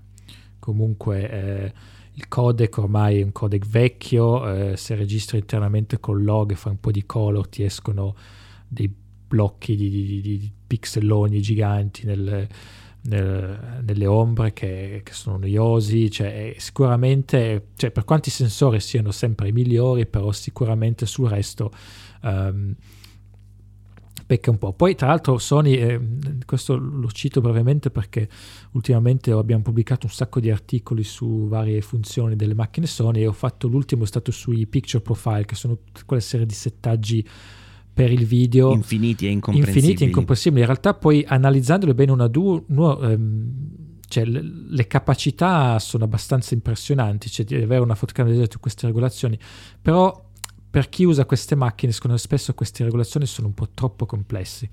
Secondo me dovrebbero, cioè potrebbero tenerli perché per carità se, se usi una FX9 e poi usi una 7.3 per delle riprese un po' particolari o per mettere in punti dove non c'è tanto spazio, almeno vuol dire che puoi tarare l'immagine con molta precisione, perché quando ho fatto dei test addirittura puoi variare i, i, i sei colori uh, RGB e poi magenta, ciano e, e, giallo ed è molto preciso, cioè se, se, se, se cambi solo il rosso cambia veramente solo il rosso, quindi comunque sono dei settaggi veramente molto molto potenti che ovviamente sono stati ad origine sviluppati per le, le cineprese professionali però per chi non sì, si mastica tanto preset, esatto, no? Cioè, no ma poi per chi non ci mastica tanto cioè comincia a leggere uh, sharpening orizzontale e verticale e dici che cacchio è.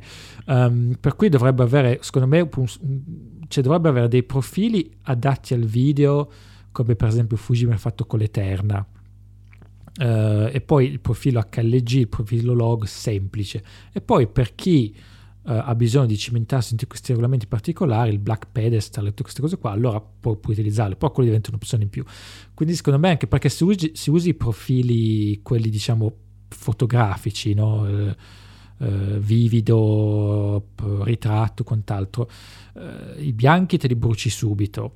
Per, anche sulla pelle eh ogni sì. tanto dei risultati che sono orrendi. Per cui insomma c'è un po' di lavoro da fare anche a chi, livello chi di, lavora con Sony, di, di immagini. Chi fa video con Sony, Matt, ormai da diversi anni si è abituato che, considerando che i log sono impraticabili, soprattutto l'S-Log 3 praticamente non, ci, non ti ci puoi avvicinare, e considerando anche i limiti nella complessità dell'organizzazione di questi profili, praticamente moltissimi ormai scat- girano in HLG. Sì Infatti, anche io consiglio, comunque... vai di HLG, che eh. tra l'altro, è, ecco, l'HLG Sony è veramente ottimo, cioè, eh, anche a livello di rumore, se la cavicchia, hai già un buon con- un contrasto già decente, eh, un sacco di informazioni alle alte luci, insomma, due, due passate veloci di color in post e sei a posto, quindi assolutamente l'HLG è una cosa. Ma poi, tra l'altro, c'è l'S-Log 3 che hai citato adesso, io poi nelle ricerche che ho fatto per questo articolo, cioè è un profilo che Sony ha sviluppato per emulare la gamma dinamica della pellicola uh, Super 35 cinematografica. Ora, un discorso del genere lo puoi fare se parli appunto della Venice, che è una cinepresa digitale da 40.000 euro, uh, che, che può usare Christopher Nolan per farti Inception, ma al tizio che fa il matrimonio con la 7.3 gliene frega poco, cioè chi fa il matrimonio gli piace magari l'effetto finale di avere qualcosa che può richiamare le, la pellicola, il look della pellicola, ma non qualcosa che emula la pellicola a livello tecnico, a livello di dati, a livello di curve, di diagrammi e poi però ci devi passare le notti a cercare di fare una color decente. Quindi secondo me... Soprattutto perché è registrata anche quella con quel codec. Sì, esatto, che poi comunque cosa emula la, la, la, gamma dinamica di una pelli, del, del, del, del, Super 35 pellicola con un 420 8 bit a 100 megabit al secondo. Cioè, non, capisci? È che quello, tra l'altro la Sony stessa, e questo lo dice sui, sulle sue pagine ufficiali sulle slog dice che comunque l'Slog 3 è stato sviluppato per il 10 bit minimo, quindi... che però lo mettono Però te lo buttano lì perché anche la Reg 100 è c'è la no, più. quindi è quello secondo me dovrebbero un po' rilavorare questa parte qua. Va bene i picture profile li tieni magari a due persone servono però poi fai dei profili lavorati bene che sono semplici da usare che ti danno già un bel risultato Uh, perché per carità, se li configuri bene i picture profile puoi già avere un buon risultato in camera, però... Ma io devi... mi rifiuto di pensare che servano eh, tutti quei, quei, quei, picture profile, diciamo, di base, tra l'altro incomprensibili con nomi che o lo sai cosa sono o sì, no, de- devi mai. usarne tre, cioè ti devi basare solo su tre e ignorare esatto, cioè, No, no, secondo me loro dovreb- dovrebbero fare una cosa diversa, cioè fare, come dici tu, dei preset eh, già composti con un nome chiaro, sì. no? Tipo, que- questo è figo. Esatto. Profilo, sì, no, davvero. Eh. E, e, poi non mettere i vari PP1, PP2, CC4, CC... no, semplicemente a un certo punto hai i parametri singolarmente e poi li puoi, diciamo, eh, modificare su questi profili di base un paio custom tuoi, sì, basta. Sì. Cioè questo, sto, no. hanno fatto quel sistema assurdo dove c'hai eh, i picture profile con numeri, poi dentro con altri numeri e nomi che non capisci al 90% dei casi, eh, senza descrizione, senza un help, ok, una cosa professionale, sono d'accordo, però anche chi eh, fa video professionalmente non è necessariamente Christopher Nolan, insomma, no. non è necessariamente uno che deve sapere tutta sta roba così avanzata. Ecco, eh, io non sono uno che vuole dire, diciamo, vuole spezzare una lancia a favore degli ignoranti. Per carità, se vuoi ottenere dei buoni risultati, come ho detto prima, ci sta che tu ci metta la testa, la mano e via dicendo. Però deve essere anche fattibile, insomma, deve essere anche abbordabile, un minimo, potabile, potabile. insomma, no? Vabbè, comunque facciamo un attimo una pausa prima di eh, andare poi all'argomento principe, diciamo, più che altro per quantità di informazioni, che è quella che riguarda Fujifilm, ehm, con la, la sezione C'è posta per noi, perché abbiamo ricevuto... Allora, intanto due risposte, solo due, tristissimi ragazzi, veramente me ne aspettavo mille, due risposte. Eh, per una cosa che abbiamo pubblicato sul nostro canale Telegram, Pixel Club Live, eh, vi ricordo il link t.me slash uh, Pixel Club underscore live, spero di averlo detto giusto perché non lo dicevamo da tre mesi e quindi eh, vado un po' a memoria, ma dovrebbe essere così. E, mh, avevo pubblicato una uh, galleria fotografica che mi aveva girato tra l'altro un amico Salvatore, un fotografo, eh, perché gli erano piaciute insomma delle fotografie e mi aveva chiesto ma secondo te come sono fatte? Io ho detto guarda secondo me queste sono fatte con una, un 35 mm presumibilmente su una Canon Altiso, quasi tutte a tutta apertura, che sarà un F1.8 Insomma, poi lui è andato a guardare gli Exif e ci avevo preso praticamente su tutta la linea. Allora avevo chiesto, eh, F1.4, scusate, no F1.8, avevo chiesto nel gruppo Telegram di qui sopra eh, se qualcuno insomma voleva sbilanciarsi per vedere se indovinava gli obiettivi e Matteo ci è riuscito alla perfezione, tra l'altro dopo pochi minuti, no, no, la, il giorno dopo ci è arrivata l'email, ma è stato il primo comunque ad averla inviata. Poi c'è anche scritto Marco, però Marco aveva sbagliato sia la focale che l'apertura, però insomma, grazie per averci tentato Marco perché eh, cioè, ha fatto piacere insomma ricevere queste due mail, anzi ripeto mi è dispiaciuto non riceverne di più, ero curioso di vedere se qualcun altro uh, avesse voluto testa- tentare insomma la fortuna. Passiamo invece alle email. Arriva, tu avevi provato Matt per curiosità? Uh, sai no, volevo farlo poi mi ero, mi ero dimenticato, ah, quindi niente due email che sono arrivate. Allora, la prima eh, ci dice eh, Max che eh, con la sua Fujifilm, la XT3, eh, ha usato Lightroom fino a pochi mesi fa, diciamo con, lui dice, moderata soddisfazione, eh, poi si è un po' annoiato di pagare la solita bolletta, insomma, ad Adobe, ehm, e quindi sta pensando di passare o Capture One, anche se costicchia, dice lui, eh, oppure eh, quello di Luminar, oppure quello di One One, come si chiama lui, On One, non mi ricordo, e quindi ci chiedeva un consiglio. Eh, allora, io ehm, ho provato parecchi software ultimamente, tra cui anche Capture One, Eh, però devo dire che continuo ad utilizzare Lightroom eh, per abitudine, per noia, non, chiamatela come volete, però sto continuando a utilizzare eh, Lightroom, quindi non sono la persona ideale per darti una risposta in merito. So che eh, Lightroom un pelino è migliorata con la, la, lavorazione dei file della Fuji, però devo dire che quando sviluppo quelle della X-T3 mi accorgo insomma che non c'è tutto il potenziale perché quando guardo un JPEG spesso è, è migliore della, del RAW sviluppato, quindi eh, per carità eh, Fuji sviluppa degli ottimi JPEG, però sicuramente Lightroom non è proprio in grado di tirar fuori il massimo della nitidezza. Eh, tra gli altri mi pare che anche Luminar se la cavi molto bene. Eh, Capture One per quanto mi riguarda è uno dei migliori anche se è un po' ostico. Eh, non lo so tu che dici Matt?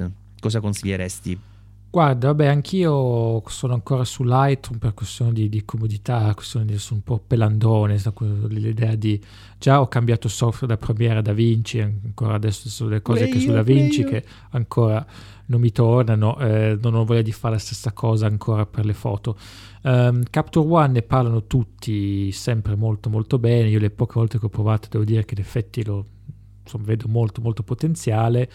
Um, Luminar a me non mi ha mai convinto al 100%, ho provato diverse versioni, però riguarda, quando, quando, devi regolare la nitidezza, la riduzione rumore, per me eh, Adobe continua a essere molti anni avanti. Uh, non ho provato l'ultimissima versione ovviamente, però insomma, poi per carità Luminar è molto comodo con i suoi preset uh, e adesso addirittura ti, ti, ti, ti, cambia il cielo, c'è un sacco di cose molto che fa molto in automatico, quindi per carità, per chi vuole fare proprio solo due clic ed avere una foto in, con un look interessante, sicuramente non, non lo fai con Adobe. Con Adobe. On One Però non c'è lo da conosco. dire che Lightroom, Vai. secondo me il vantaggio di Lightroom, sai qual è, eh, Matt? Che ci sono software che hanno cose migliori di Lightroom su molti aspetti. C'è quello che fa meglio quella roba lì, quell'altro che fa meglio quell'altra roba là. Però Lightroom è quello che comunque è proprio cioè, è solido, cioè è, fa tutto e fa tutto abbastanza bene, quello è il punto, cioè è uno di quei software che bene o male ti dà una certa garanzia. Poi se vuoi l'estremo per la qualità, probabilmente Capture One è uno dei migliori, però non hai la stessa flessibilità nella gestione della libreria.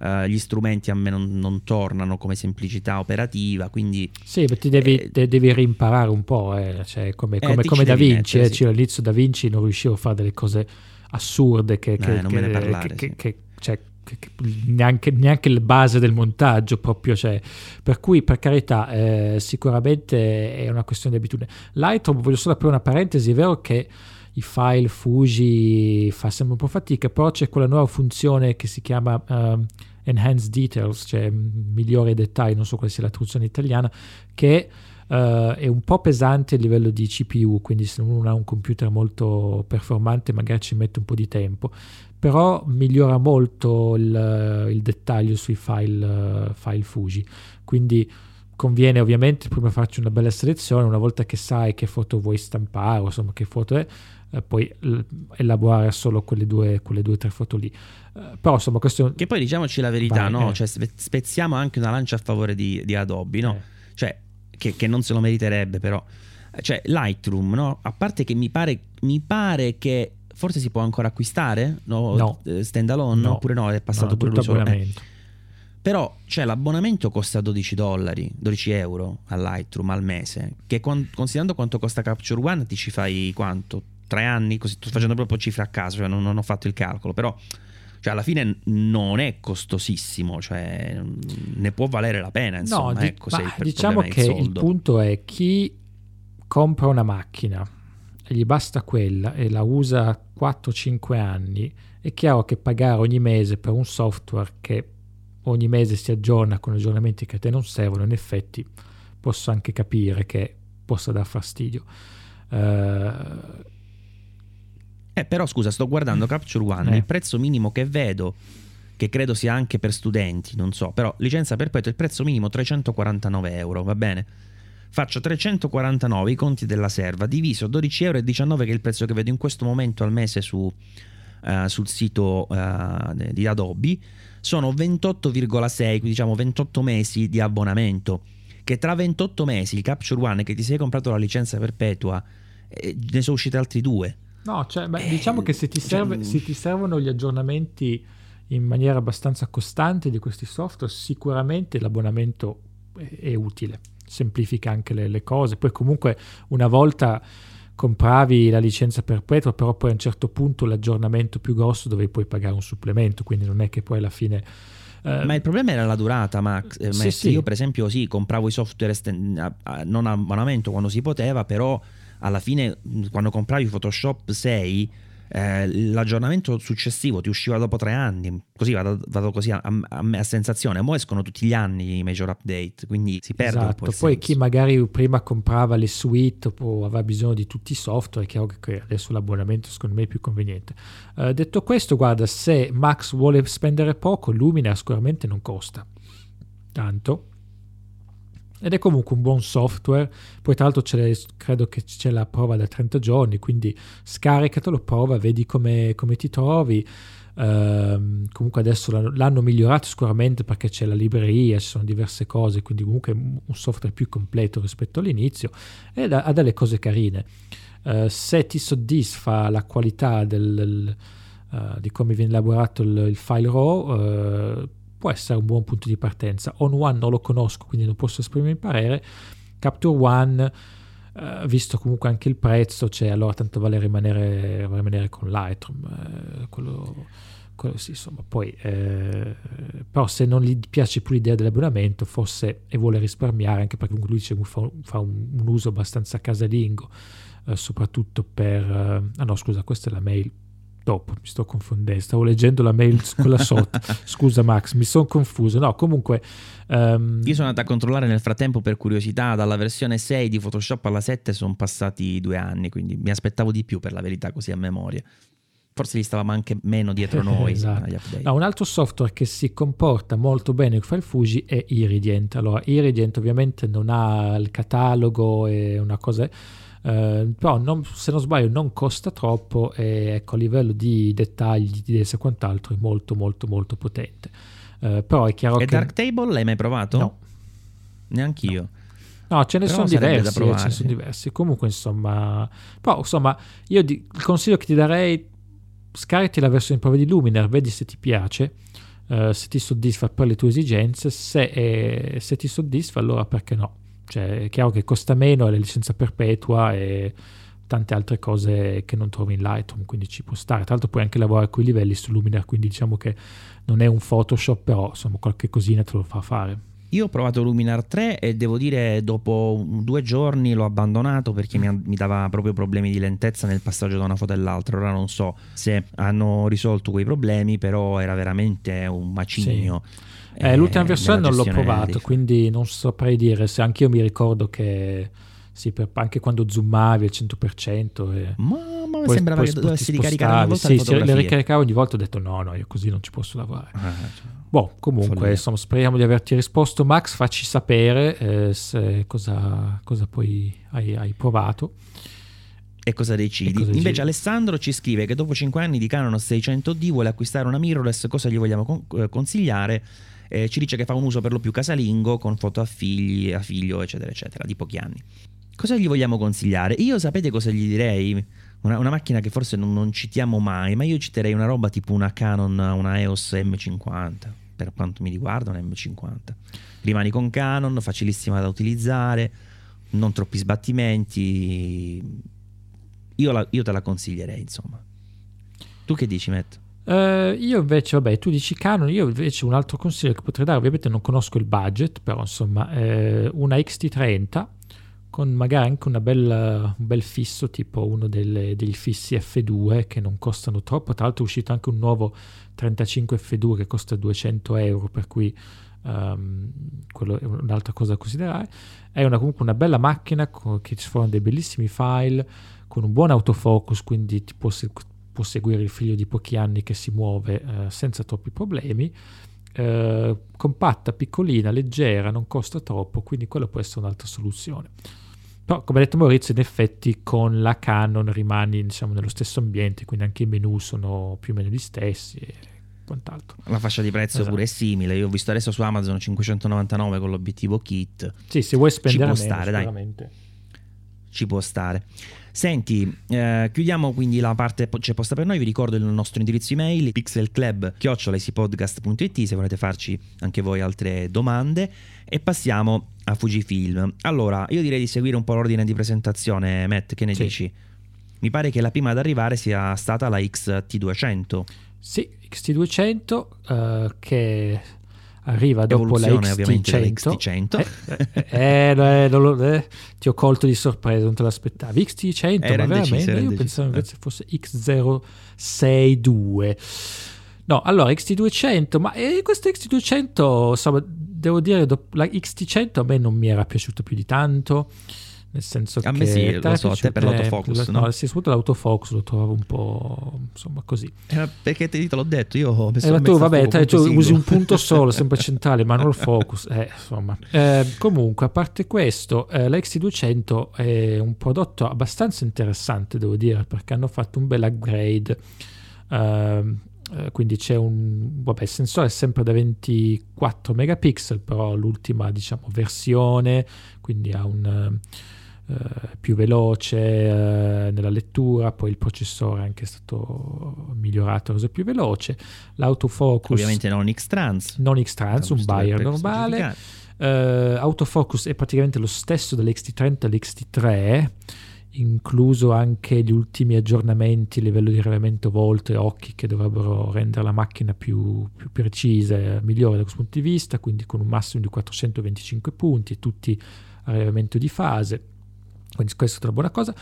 Uh, mi sembra questa è la prima Fuji con lo schermo orientabile normale. Fuji diciamo, sugli, sì. sugli, schermi sappiamo che le ha provate tutte, alla fine sembra che con l'X200 abbia capito, abbia capito no? che era meglio eh, tornare sulla c'è un meccanismo che funziona, che usano tutti gli altri, forse è il caso. Non di... bisogna reinventare eh, la ruota, facciamo esatto, questa è la esatto, sintesi. Bravo, insomma, va.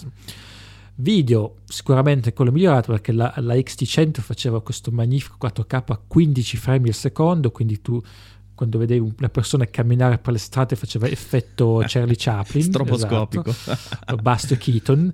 E invece qua finalmente abbiamo, arriviamo a 30 frame al secondo tra l'altro con uh, senza crop del sensore lettura totale dei pixel quindi insomma c'è anche una bella qualità di immagine. Uh, 4K lo fa per 15 minuti um, Uh, quindi vabbè, non, non durate poi insomma, tanto non è che ci dovete riprendere i concerti con questa macchina qua. Full HD va, c'è vabbè il 120 frame al secondo con la funzione high speed mode. Hanno aggiunto una funzione che si chiama HDR che però non ha nulla a che vedere con l'HDR, quello diciamo l'HLG, uh, che non so quanto, quanto può, praticamente è un, è un, profilo che ti schiarisce un po' le ombre e finisce lì insomma. Uh, c'è Uh, l'audio c'è il microfono 3.5 mm l'ingresso per il microfono e hai e poi la cosa furba di Fujifilm è che adesso Fujifilm si, gli piace sto pallino dell'adattatore USB USB-C per uh, le cuffie.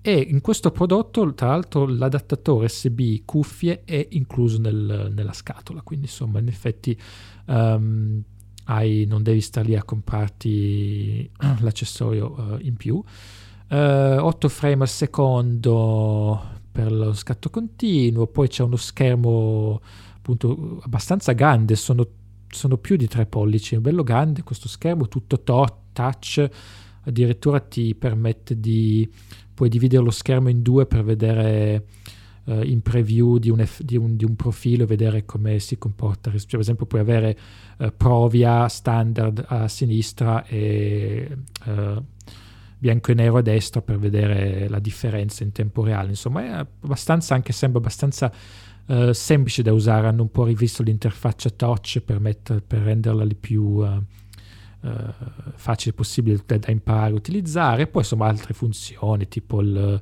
light trail eh, per le scie di luce. Eh, insomma, un prodotto che sembra abbastanza, abbastanza completo, costa 860-70 euro col 1545 l'obiettivo da kit, per carità, eh, non è proprio regalato questo prezzo, se devo essere sincero, per essere tra l'altro alla fine un entry level, vabbè che c'è ancora anche la serie XH che non ha il mirino, quindi forse non è proprio un entry level, però Però insomma mi sembra una macchina abbastanza rispetto a quella precedente molto più completa da questo punto di vista. Sì, più completa, anche più bella da vedere, nel senso uh, mi è scappato bella, volevo dire più comoda, perché uh, si vede subito dalle immagini che anche questo bel grip che alla XT100 diciamo mancava, era sicuramente un pochino più approssimativo e quindi sicuramente cioè no, non, non, c'era proprio la sto guardando in questo momento nella mia recensione nell'X100 era proprio piatta piatta piatta non c'era niente. Invece nella T200 hanno messo questo piccolo grip neanche tanto piccolo per la verità insomma che fa ben sperare per avere anche una bella ergonomia. Che poi ecco vedi eh, una cosa di Fujifilm che, che, mi, che mi piace no? Allora loro ci hanno provato a fare le cavolate, a fare le macchine senza impugnatura perché sono fighe, a fare gli schermi con tutte le cerniere più strane del mondo. Però poi, capito, piano piano ci sono arrivati. Cioè adesso le macchine eh, cominciano ad avere delle belle impugnature, pur essendo belle, non, non, sono diventate brutte perché hanno un'impugnatura o più grandi, perché tanto quando ci metti l'obiettivo quella la perdi comunque quello spazio. Eh, stanno iniziando a mettere schermi articolati da dovunque, ora ne parleremo anche della XT4. E insomma, se uno fa una cavolata ha sempre tempo di recuperare, no? se, se, se, ragiona e si ascolta i feedback degli utenti. Torniamo al discorso della, della, della Fujifilm che eh, dicevamo il prezzo forse non l'hai detto? Sì, eh, 800 ah, l'hai detto, detto pure. Sì. Ok, e insieme a questo hanno anche eh, presentato un 35 mm f2, l'ennesimo 35 esatto. mm. Ci sono altri 600, esatto eh, che, che, però sembra interessante perché in pratica dovrebbe essere il 35 F2 VR senza VR fatto più in economicità eh, che però costa parecchio di meno. È cioè... metà prezzo praticamente, sì. E il, lo schema ottico è uguale, sì, lo schema ottico eh, è quello. Cioè... Se, se, non sbaglio anche il, credo anche il sistema di messa a fuoco rimane quello che le ottiche VR sì, sono sì, molto molto veloci a livello di messa a fuoco, quindi ma sì, eh perché cioè, no? si sono dati la zappa sui piedi da soli praticamente.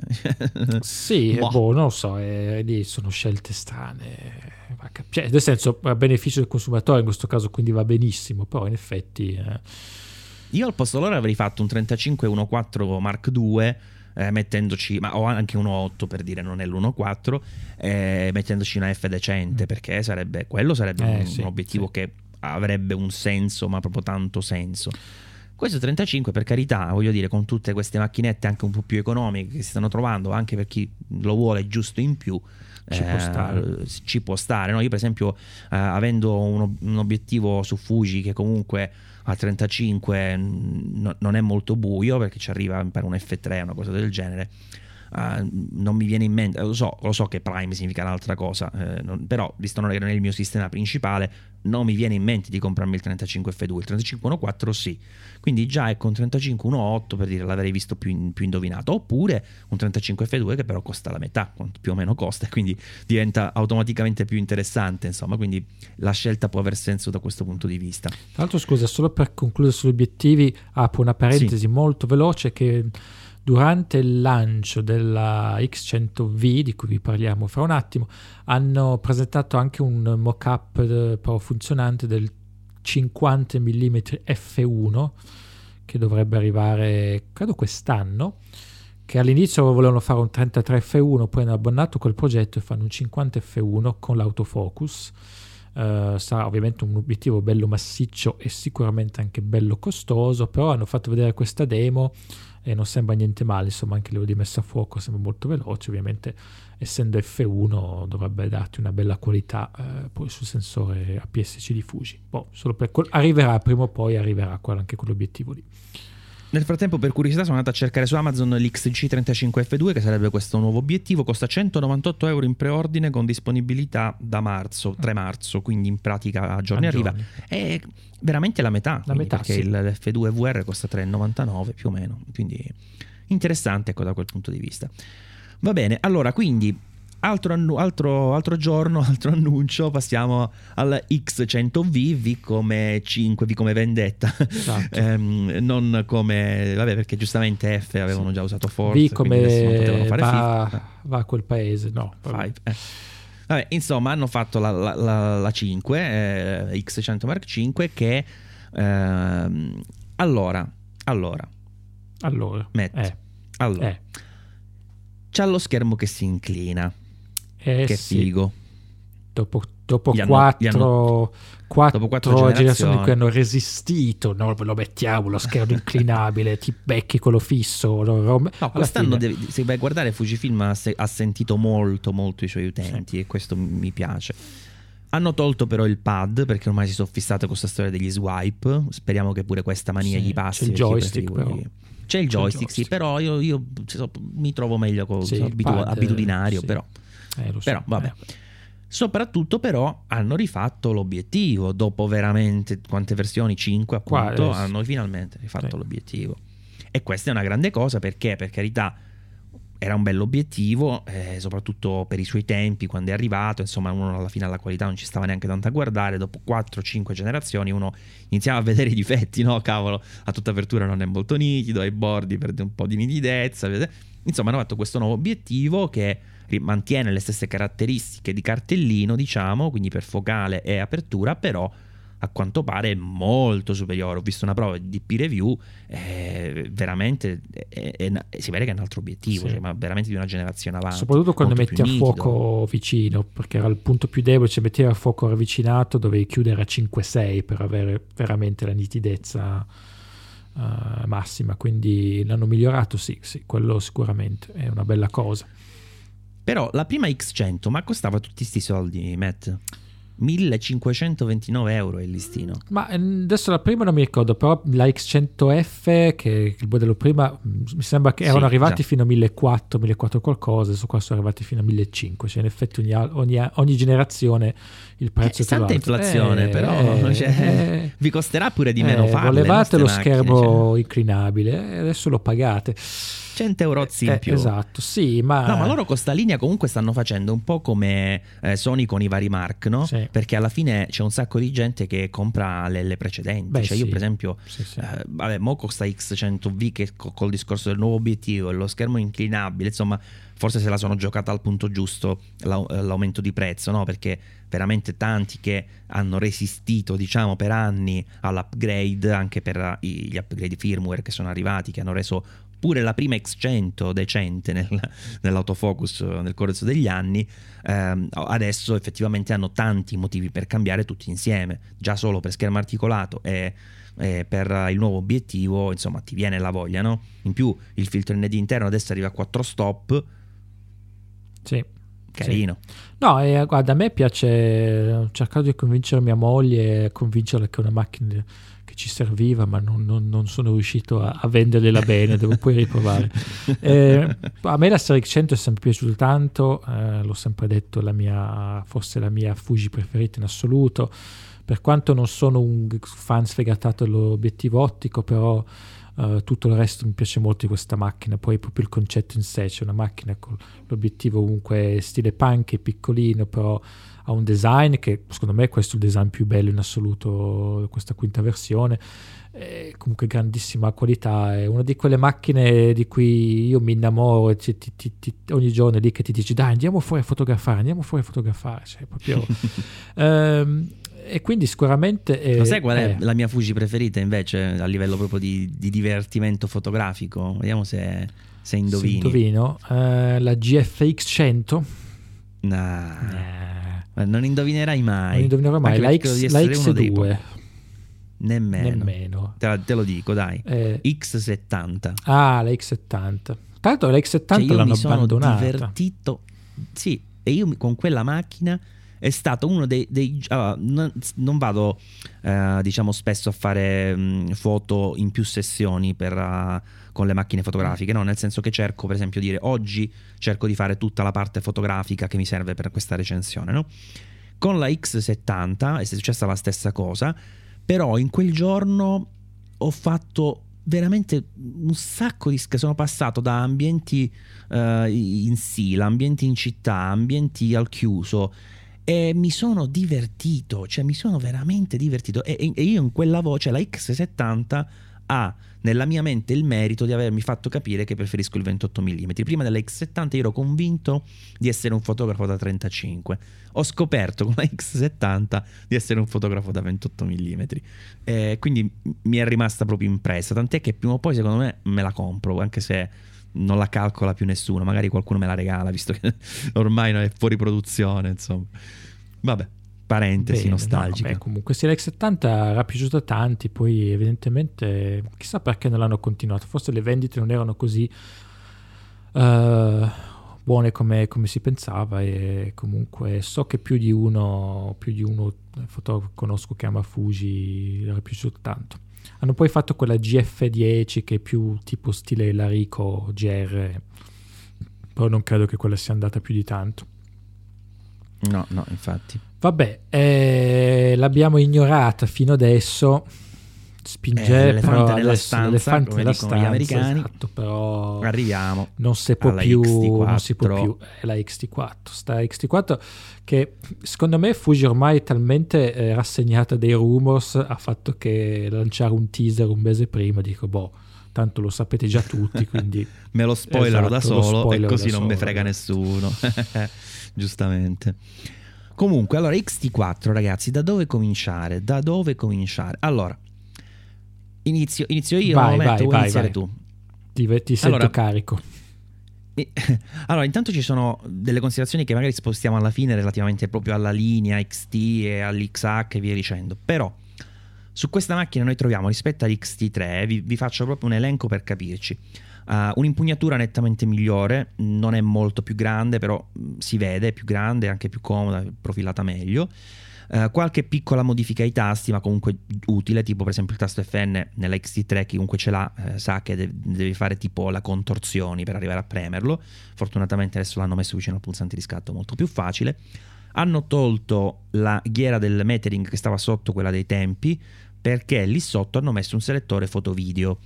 Ora, io sono di quelli che il metering non lo cambia mai perché al 90% scatto in manuale, però chi per necessità si trova magari in condizioni dove non può cambiare sempre questi parametri, eccetera, eccetera, e utilizza metodi a priorità, allora ovviamente troverà un po' di fatica in più, però è spostata nei menu, nel quick menu, insomma non è che è difficilissimo da trovare. E hanno pensato bene, secondo me, di dare priorità all'argomento foto-video, anche perché si stanno muovendo benissimo in questo senso e quindi eh, ha il suo spazio dedicato adesso il selettore e tra l'altro la fotocamera come le Nikon si ricorda, come le Nikon Z, eh, si ricorda quando passate da foto e video i diversi parametri con l'asterisco sulla cosa perché ovviamente se state lavorando con i parametri manuali e non con le rotelle ovviamente diventa un po' più complicato Però scusa, tra l'altro quello lo puoi, c'è, un, eh, c'è una soluzione per quello, eh. perché quando si simula il video puoi programmare il- la ghiera, le ghiere piccoline, quelle davanti e dietro, è quello Ah, dicevo dicevi quello, devi ok. usare le ghiere- oppure Sì, fai sì, sì, tutto dicevo. col touchscreen, cosa che tra l'altro puoi fare con la XT3 anche. È vero. Ehm, quindi, dicevo, l'altra cosa grossa, Matt, schermo completamente articolato. Non so, vuoi fare due applausi? Eh, faccio io? Bravi! Ok. Eh. Finalmente. Dopodiché, stabilizzazione sul sensore, stabilizzazione a 5 assi. Eh. È migliorata di molto rispetto alla XH1. Ho visto dei test praticamente, veramente sono riusciti a fare un lavoro bellissimo anche nel video. E tra l'altro c'è anche una parte di stabilizzazione digitale se si vuole aggiungere, ma comunque anche con ehm, la stabilizzazione, che tra l'altro ha una modalità diciamo sport, non mi ricordo come l'hanno chiamata, che funziona bene anche per camminare. Non è proprio un gimbal, ma veramente ci arriva vicino. Eh, un nuovo otturatore meccanico più silenzioso, più veloce, più duraturo. Una nuova batteria, qui ci vogliono di nuovo gli applausi. Aleo. batteria che non, non raddoppia ma comunque porta Quasi. gli scatti l'autonomia eh, secondo lo standard chip a 500 con una nuova modalità economy arriva anche a 600 e questo ricordo standard che di solito sono un po' restrittivi una chip e quindi potenzialmente si arriva più in alto una nuova simulazione pellicola Eterna Bleach Bypass che però non mi piace non so se l'hai vista Sì, eh, ma il classico bleach bypass, lo, trovi, lo sto effetto lo trovi in tanti software anche. è o vero sì. Anche, sì, a me non, non neanche a me mi fa impazzire. Però, per È un po' estremo, c'è troppa Sì. nitidezza, troppo, troppa poca saturazione, contrasto eccessivo, insomma. eh. La messa a fuoco ulteriormente migliorata, qua dicono addirittura il doppio di successo rispetto alla XT3, vai a capire che significa, però è migliorata con ovviamente face e die detection. Lo slow motion, bellissima questa cosa in Full HD a 240 fps, ti dà ovviamente un po' di crop, cioè 1,29, l'immagine perde anche un po' di qualità chiaramente perché il bitrate è quello con 240 fps chiaramente perde un po' però insomma ti dà la possibilità di fare degli slow mo veramente esagerati 4K rimane fino a 60 fps hanno anche separato il quick menu foto video, quindi hai quello per il video dedicato, anche qui mm, ottimo. E poi hanno anche messo la possibilità del, di attivare l'assist quando si attiva l'F-Log di Fuji per avere anche eh, un'anteprima diciamo con colori più naturali. E, e però hanno tolto eh, la, l'uscita della audio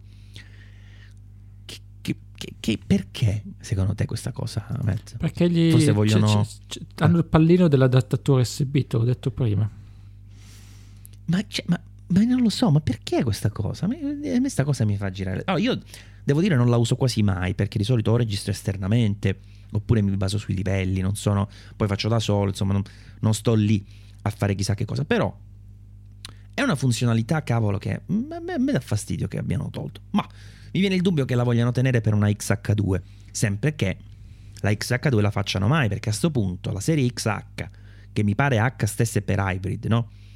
Ma ormai che senso ha? Cioè questa fotocamera, la XT4 ha molte più cose della XH1 lato video, a parte il fatto che è arrivata dopo, che è un altro discorso. Abbiamo intanto eh, stabilizzazione migliorata sul sensore, quello vabbè, progressivo ci sta. Ma schermo completamente articolato e, e lì manca. In più hai finalmente una batteria migliorata che nella XH1 con tutto che era grande il triplo e pesante il quadruplo non c'era. E, cioè, secondo te ha ancora senso la serie XH? Ma allora, eh, la serie XH, secondo Fuji Rumors, che ormai ne sa più lui di Fujifilm, di cosa uscirà, eh, secondo lui la, la, XH2 arriverà, ma non quest'anno, il prossimo anno. Io presumo che se effettivamente Fujifilm mantiene la, XH, la, X, la, la serie XH, che poi ricordiamoci che da un anno all'altro possono anche cambiare idea, eh, però se mantengono la serie XH a questo punto l'unica cosa da fare è buttarci dentro un sensore nuovo, magari anche un sensore con più risoluzione, ci fa qualcosa di diverso a quel livello lì, perché altrimenti sì, c'è l'impugnatura più grande, c'è lo schermino sopra, ma cioè, è chiaro che non basta più per differenziare i due prodotti.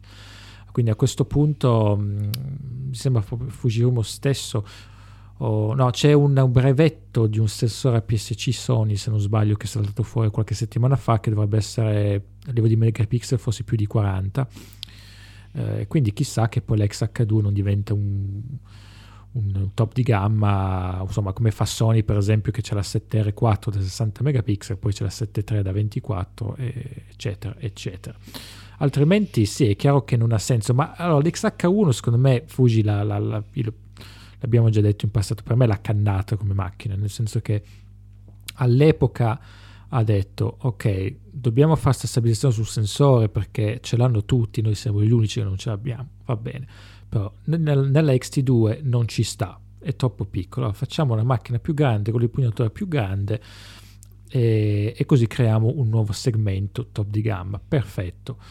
Però poi Oltre a quello non c'era nient'altro, c'è la batteria più grande, sarebbe dovuto uscire con la XH1 secondo me, e tante altre eh, cose. Certo. Poi soprattutto hanno, la XH1 te la vendevano anche la, come la fotocamera più um, avanzata a livello video, perché avevano aggiunto le TEL, il profilo eterno e qualche altra cosa. Poi è uscita l'XT3 che ti faceva il 4K 60 frame, il 10 bit interno e, e CQCQV e alla fine da XH1, infatti poi tra l'altro la XH1 era uscito, costava quanto una 7.3 eh, e infatti eh, loro cosa hanno fatto? Euro. Un anno dopo hanno, detto, hanno, tagliato praticamente il prezzo quasi di metà e di colpo la XH1 è diventata una macchina con un prezzo interessante comunque per le caratteristiche che aveva. Però è chiaro che è stato un, un passo falso da un punto di vista diciamo strategico. Non tolto che poi la macchina è una macchina ottima come tante altre, fa cose interessanti. Per cui a questo punto con la XT3 che c'è adesso anche la stabilizzazione sul sensore, a questo punto Station XH2 deve avere qualcosa in più e l'unica qualcosa in più che io posso pensare è il sensore, perché altrimenti che ci metti? Sì, un'altra cosa che potrebbero fare eventualmente con la XH2 diciamo potrebbe essere quella di eh, piazzarci dentro non soltanto magari un migliore sensore, magari anche il 6K volendo, cioè, tirandola un po' per, la, per, le, per, le, per le, orecchie, ma ehm, forse eh, anche più funzioni lato video, nel senso che se ben uh, ho capito, nella XT4 per dire non è che ci sono, che ne so, lo shutter angle, uh, lo zebra pattern, non so se ci sia, uh, il false color, per dire tutte quelle cose che sono un pochino più tech, però specifiche del mondo video, che a quel punto su una macchina che vuole essere più ibrida potrebbero essere sensate per diciamo rafforzare un po' il, la, la, vicinanza al settore video e quindi mantenerla diciamo caratteristicamente distinta, nel senso sì, stesse cose più o meno della XT4 dal punto di vista proprio concettuale, però con delle aggiunte sia in termini di funzionalità, anche se poi mentre parlo mi rendo conto che è una stupidata perché se poi le mettono nell'XH1, siccome queste sono per lo più migliori e software, è capace che te le mettono anche nella XT4 con un aggiornamento firmware. Eh, anche quello il problema. Infatti quindi... il discorso degli aggiornamenti firmware ogni tanto diventa un po' una bella gatta da pelare perché insomma anche... Eh, perché poi se, se, il processore è lo stesso, se il sensore è lo stesso, dici vabbè le cose che mi hai aggiunto qua, volendo, le puoi mettere anche di là. Per cui, è... no, secondo me dovrebbero proprio tirare fuori un sensore completamente nuovo. Adesso abbiamo visto che la PSC comunque è cresciuto di megapixel uh, con Canon, che adesso cos'è ne ha 36 se non sbaglio. Quindi vedremo, vedremo. Uh, intanto, se la tirano fuori, fuori, fanno bene a tirarlo fuori l'anno prossimo, che adesso ci godiamo l'XT4 e, e vendono quello. Poi, poi vedremo, insomma, in un anno tante cose possono accadere. Tra l'altro la XT4 a me tenta un sacco, però poi mi, mi, pento, diciamo, perché dico vabbè, povera XT3 pure l'ho usata pochissimo, mi è piaciuta tanto, l'ho voluta prendere, poi alla fine l'ho usata veramente troppo poco, perché poi quando hai troppe macchine diventa ingestibile. Eh, quindi, vabbè, Matt, direi che siamo arrivati a conclusione. Io speravo di, che avremmo potuto fare una puntata più corta, ma ovviamente anche se siamo in due parliamo per 36, quindi ci siamo sparate le nostre classiche due ore o quasi. quasi. Per cui direi di andare insomma in, uh, in chiusura. Uh, non mi pare che ci sia molto altro da aggiungere. Ah, oltre ovviamente a dirvi che eh, nelle note dell'episodio trovate tutti i link di approfondimento per eh, gli argomenti citati. Ehm, ci metto anche ehm, la mia review della Nikon Z50 se dovesse servire, che eh, ho fatto anche, anche in video. Matt pure se ha qualcosa insomma di nuovo interessante eh, me, lo, me, lo, me, lo, fornirà così lo metterò nelle note dell'episodio quindi saranno belle lunghe. Però insomma se volete approfondire eh, quello che abbiamo detto qui in puntata. Ah è una cosa che non abbiamo detto proprio rapidamente la XT4 prezzo 1829 euro solo corpo. E invece con il classico 1855 eh, costerà mil, no, 2239 euro e con invece il nuovo 1680 F4 2339 euro. Obiettivo che tra l'altro io ancora non ho ben inquadrato questo, questo 1680 perché per me l'F4 su eh, tutti i sensori più piccoli del full frame eh, rasenta l'inutilizzabilità per mio gusto e poi magari si, si, rivela un obiettivo strepitoso e, e, quindi ci passi sopra anche perché a 80 mm equivalente con la, la XT4 bene o male con un F4 insomma sicuramente un po' di, uh, di sfocato insomma lo, lo ottieni per carità. Però a parte lo sfocato in sé mi pare un obiettivo un po' costringente proprio per luminosità.